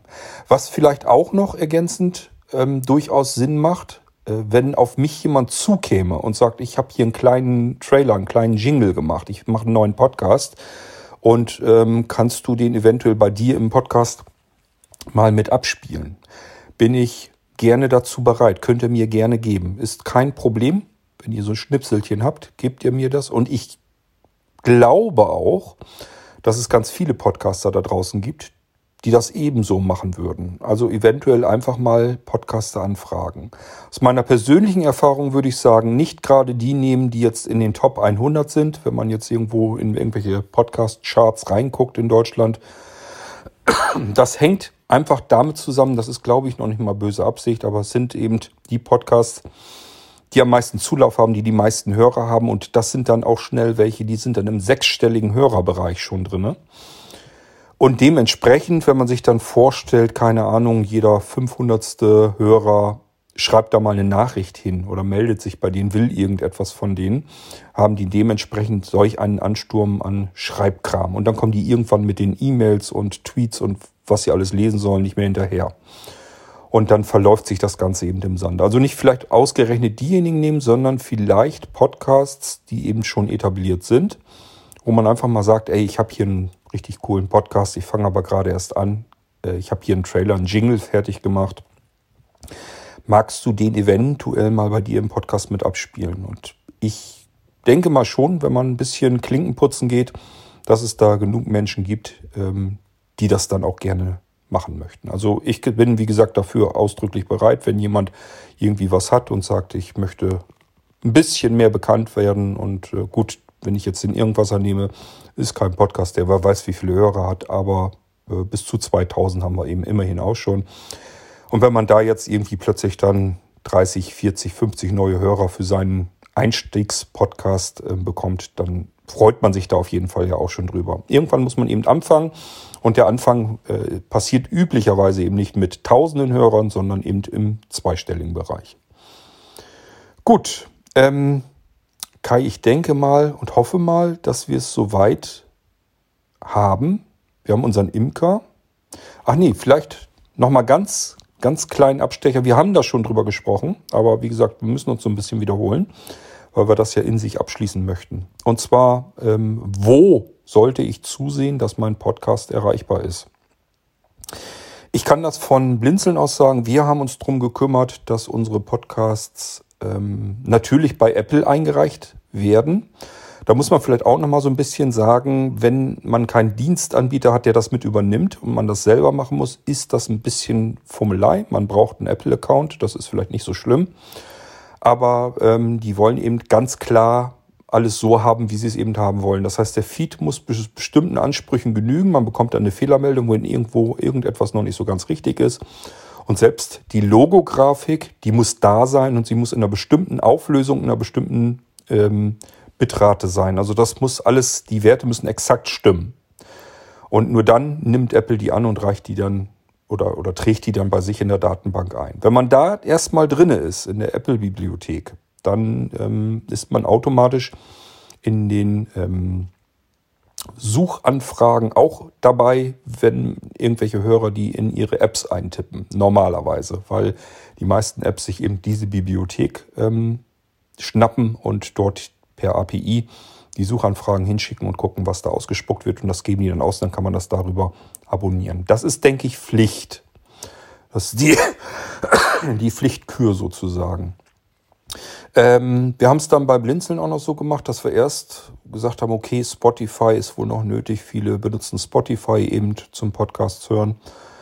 Dann sind wir irgendwann, haben wir noch gesagt, okay, dann nehmen wir Deezer auch noch mit rein, und Amazon Music ist vielleicht auch nicht verkehrt, damit man die Podcasts dann eben auch über die Amazon Lautsprecher hören kann, über die Echo Lautsprecher. Und das ist so das, wo wir uns drum gekümmert haben. Ich kann euch nicht genau sagen, ob wir uns zukünftig noch um weitere Plattformen kümmern und ob das überhaupt nötig ist. Ich habe auch noch gar keinen richtigen Überblick, wie viel das jetzt bringt. Also wie viel Hörer jetzt über Spotify und Deezer und so weiter da rankommen an die Podcasts. Ich glaube aber, dass das kein so riesen nennenswerter Bereich ist. Vielleicht auch wichtig, es gibt ein paar wenige, jedenfalls habe ich die, Hörer, die mit Podcatchern, also den Programmen, die Podcasts abonnieren und verwalten und abspielen können, die damit nicht so viel am Hut haben. Die sagen sich, mich interessiert, wenn überhaupt, dieses eine Thema. Nehmen wir jetzt unseren Imker. Das Thema würde mich jetzt interessieren. Ich würde mir gerne ein paar Folgen mal anhören. Ich habe aber überhaupt keine Lust, deswegen jetzt mir einen Podcatcher zu suchen und den zu installieren und da irgendwelche Podcasts einzurichten. Und das ist mir alles viel zu umständlich. Kann ich die Dinger nicht einfach mal eben irgendwo schnell hören? Das heißt, man sollte zumindest homepage-seitig soweit mal vielleicht schauen, dass man die Episoden darüber verfügbar macht, dass die Leute da draufklicken können und dann wird das Ding zumindest im Browser abgespielt. Dafür würde ich also auch sorgen, dass das Ganze, dass einmal so eine Möglichkeit gibt, dass man nichts dafür braucht. Man muss nur irgendwo einen Browser haben und kann sich das Ding anhören. Da sollte man, denke ich, schon drauf achten. Ja, und wenn das dann der Fall ist, dann hat unser Imker eigentlich alles getan, was er tun konnte, um mit seinem Podcast in den Markt zu gehen sozusagen, in den Markt der vielen Podcasts. Das ist gar nicht als Markt, der irgendwie lukrativ ist, gedacht. Also es gibt ja dann doch welche, die meinen, sie müssen podcasten, damit sie damit Geld verdienen können. Ich weise da vielleicht nochmal drauf hin. Soweit wie ich so halbwegs einen Überblick habe, würde ich schätzen, dass vielleicht, keine Ahnung, es sind, glaube ich, noch nicht mal ein Dutzend, die von ihren Podcast-Produktionen tatsächlich leben können. Also da soll man sich nichts vormachen. Wir haben viele Millionen von Podcasts und diejenigen, die damit richtig Geld verdienen können, so viel Geld, dass sie davon alleine leben können. Ich denke mal, da brauche ich eventuell meine beiden Hände und dann war es das aber auch. Also einen Taschenrechner brauche ich sicherlich nicht dafür, um die Leute zu zählen. Kai, vielleicht siehst du das anders, kannst ja gleich nochmal was dazu sagen. Ja, auch welche Plattformen man deiner Meinung nach berücksichtigen sollte oder ob man das vielleicht sogar ignorieren kann. Kann ja auch sein, dass du sagst, ja, ich habe das auch schon probiert mit Spotify und so weiter. Ich habe da noch gar nicht gesehen, dass überhaupt irgendwelche Hörer rüberkommen. Also das kann man wahrscheinlich vernachlässigen. Ich muss ganz ehrlich sagen, ich persönlich hätte mir die Mühe nicht gemacht. Das liegt also wirklich daran, dass ich hier meinen Sebastian noch habe, der sich darum kümmert und ja, uns sozusagen in den ganzen Plattformen eingetragen hat. Ich hätte da keine Lust zu gehabt. Aber so war es natürlich ganz nett und ganz praktisch und vielleicht ist es auch ganz gut so. Ja, wenn du da nochmal was dazu sagen könntest, Kai, und dann kannst du von mir aus jedenfalls ganz gerne unsere Hörer hier in der zweiten Episode nämlich auch schon verabschieden. Es sei denn, dir fällt jetzt noch irgendetwas ein, was wir vergessen haben, unserem Imker noch zu erzählen. Denn ansonsten würde ich sagen, ist diese Episode hier wunderbar in sich abgeschlossen. Wir sollten dann Episode 2 unserer zweier Ping-Pong-Gespräche hier beenden. Also nicht zwei Ping-Pong-Gespräche, sondern von uns beiden. Meinte ich damit eigentlich mehr, denn eine dritte Episode plane ich zumindest noch mit dir. Sofern du die Lust noch nicht verloren hast, Kai. Denn wir wollen uns natürlich noch über die Podcaster-Veranstaltungen, über die Treffen und so weiter unterhalten. Und das können wir wunderbar in einer dritten Episode dann tun. Gut, dann möchte ich mich hier an der Stelle schon mal verabschieden und gebe das Wort zum letzten Mal in der zweiten Episode an Kai. Ja, und du kannst dir vielleicht noch mal was zu den Plattformen sagen und was hatten wir noch? Irgendein Thema hatten wir noch. Aber du weißt, was ich meine. Okay, also jedenfalls hast du jetzt das letzte Wort und kannst unsere Hörer dann verabschieden. Und wir hören uns dann im dritten Teil wieder mit Kai Du. Und ich sag Tschüss, euer König Kurt. Ja, Kurt, also ich würde gerne noch zwei Sachen ergänzen, und zwar zu dem Punkt, dass die Podcast-Community gerne auch neue Podcasts empfiehlt und fördert. Das stimmt total. Es ist natürlich besonders gut, wenn unser Imker jetzt eben ein bisschen recherchiert und herausfindet, dass es vielleicht noch 2 oder 3 andere Imker-Podcasts gibt und dann mit denen Kontakt aufnimmt. Das ist halt, ja, immer passend. Vielleicht kommt man dann auch ins Gespräch oder macht Projekte zusammen, wenn man schon dieses gemeinsame Interesse hat. Aber auch, wenn man jetzt andere Podcasts mit komplett anderen Themen gerne hört, vielleicht auch schon mal irgendwie über die sozialen Medien oder über die Kommentarzeile oder per E-Mail oder auf welchem Weg auch immer, der angeboten wird, Kontakt zu dem Lieblingspodcast hatte, dann ist es durchaus nicht unüblich, dass man die Leute mal fragt, hey, ich finde deinen Podcast sehr cool, ich habe hier selber jetzt diesen Imker-Podcast gemacht, kannst du da nicht mal in deiner Sendung darauf hinweisen, genauso wie du es beschrieben hast. Das Einzige, was ich aus eigener Erfahrung nicht empfehlen kann, ist, was strategisch ja eigentlich schlau wäre, sich dann in den verschiedenen Podcast-Charts dann die am besten bewerteten deutschen Podcasts herauszusuchen und die Menschen zu kontaktieren. Ein bisschen kann ich es mir herleiten, weil wenn die jetzt anfangen würden, neue Podcasts zu promoten oder zu featuren, dann würden sie sich wahrscheinlich vor Anfragen nicht mehr retten können. Denn wenn man jetzt, um eine Zahl zu nennen, 100.000 Abonnenten hat, ist die Wahrscheinlichkeit groß, dass da vielleicht dann auch 1000 Podcasterinnen oder Podcaster dazwischen sind. Und wenn die dann alle auf die Idee kommen, die erwähnen jetzt neue Podcasts, dann frage ich die doch mal, ob die meinen auch vorstellen können.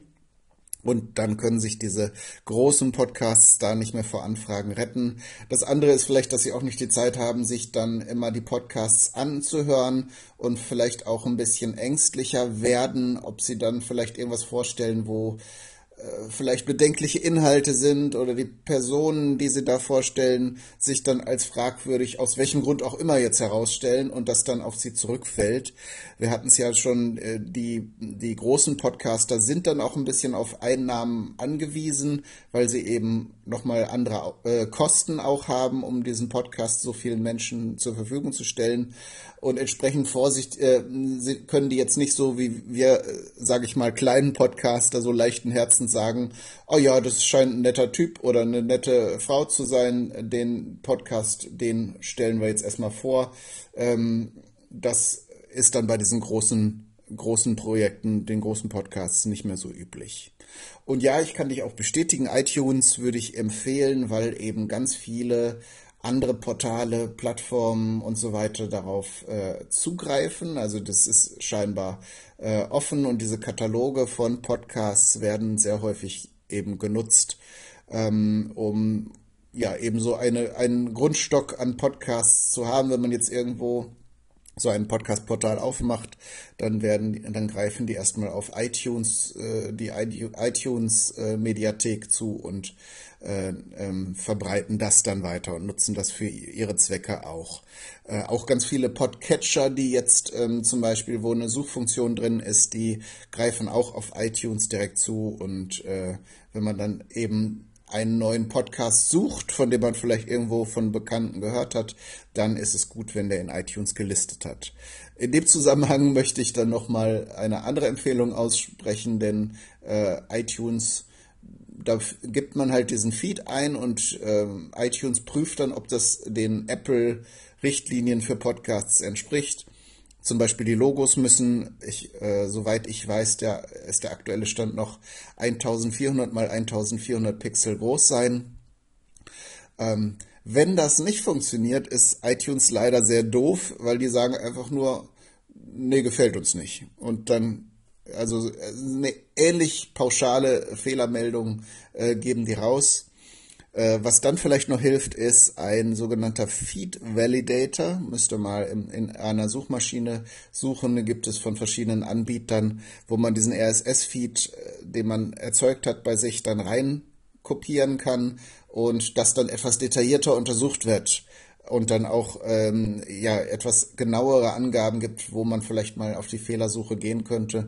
Ist natürlich eine sehr technische Sache, aber wie gesagt, iTunes ist nicht ganz unwichtig und da kann man dann vielleicht auch sich Rat suchen, wenn das einem zu viel Technikgeschwurbel ist, dass man dann herausfindet, wo man vielleicht nochmal ein bisschen justieren muss, damit iTunes diesen RSS-Feed auch annimmt und entsprechend der Podcast dann da im Katalog auftaucht. Spotify hat sich in den letzten Jahren ganz gut durch einige Aspekte zu einer wichtigen Plattform für Podcasts entwickelt. Ist auch, finde ich, relativ unproblematisch, was das Einreichen angeht, über diese ganzen Bedenken mit, dass da Werbung drin vorkommt und so weiter, an denen man nichts verdient und so weiter, haben wir ja schon reichlich gesprochen. Wenn einem das soweit egal ist und man möchte einfach viele Leute erreichen, kann man das auch machen, das in Spotify einzureichen. Ich habe also, das ist abhängig von den Projekten.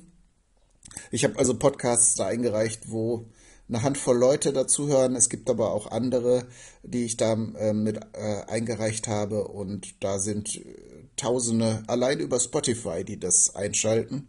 Von daher müsst ihr es für euch entscheiden, ob ihr es machen wollt. Und ja, dann einfach machen und dann gucken, ob es sich lohnt. Weil, ja, also kosten tut's nichts, aber und von daher kann man es dann auch ausprobieren. Statistiken kann man dann mit den entsprechenden Zugängen auch abrufen. Ist dann vielleicht ganz spannend, ob das jetzt auf Spotify gut ankommt. Von daher, ist doch jetzt mal ein Paket an Tipps, die man erstmal nachverfolgen kann. Ja, dann danke ich dir auch für das Gespräch wieder, Cord. Natürlich bin ich auch gerne bei einem dritten Teil noch dabei und wünsche euch da draußen viel eine gute Zeit und hoffe, dass ihr ein bisschen Spaß und Informationen hier an dieser Sendung hattet und würde sagen, dann bis zum nächsten Mal.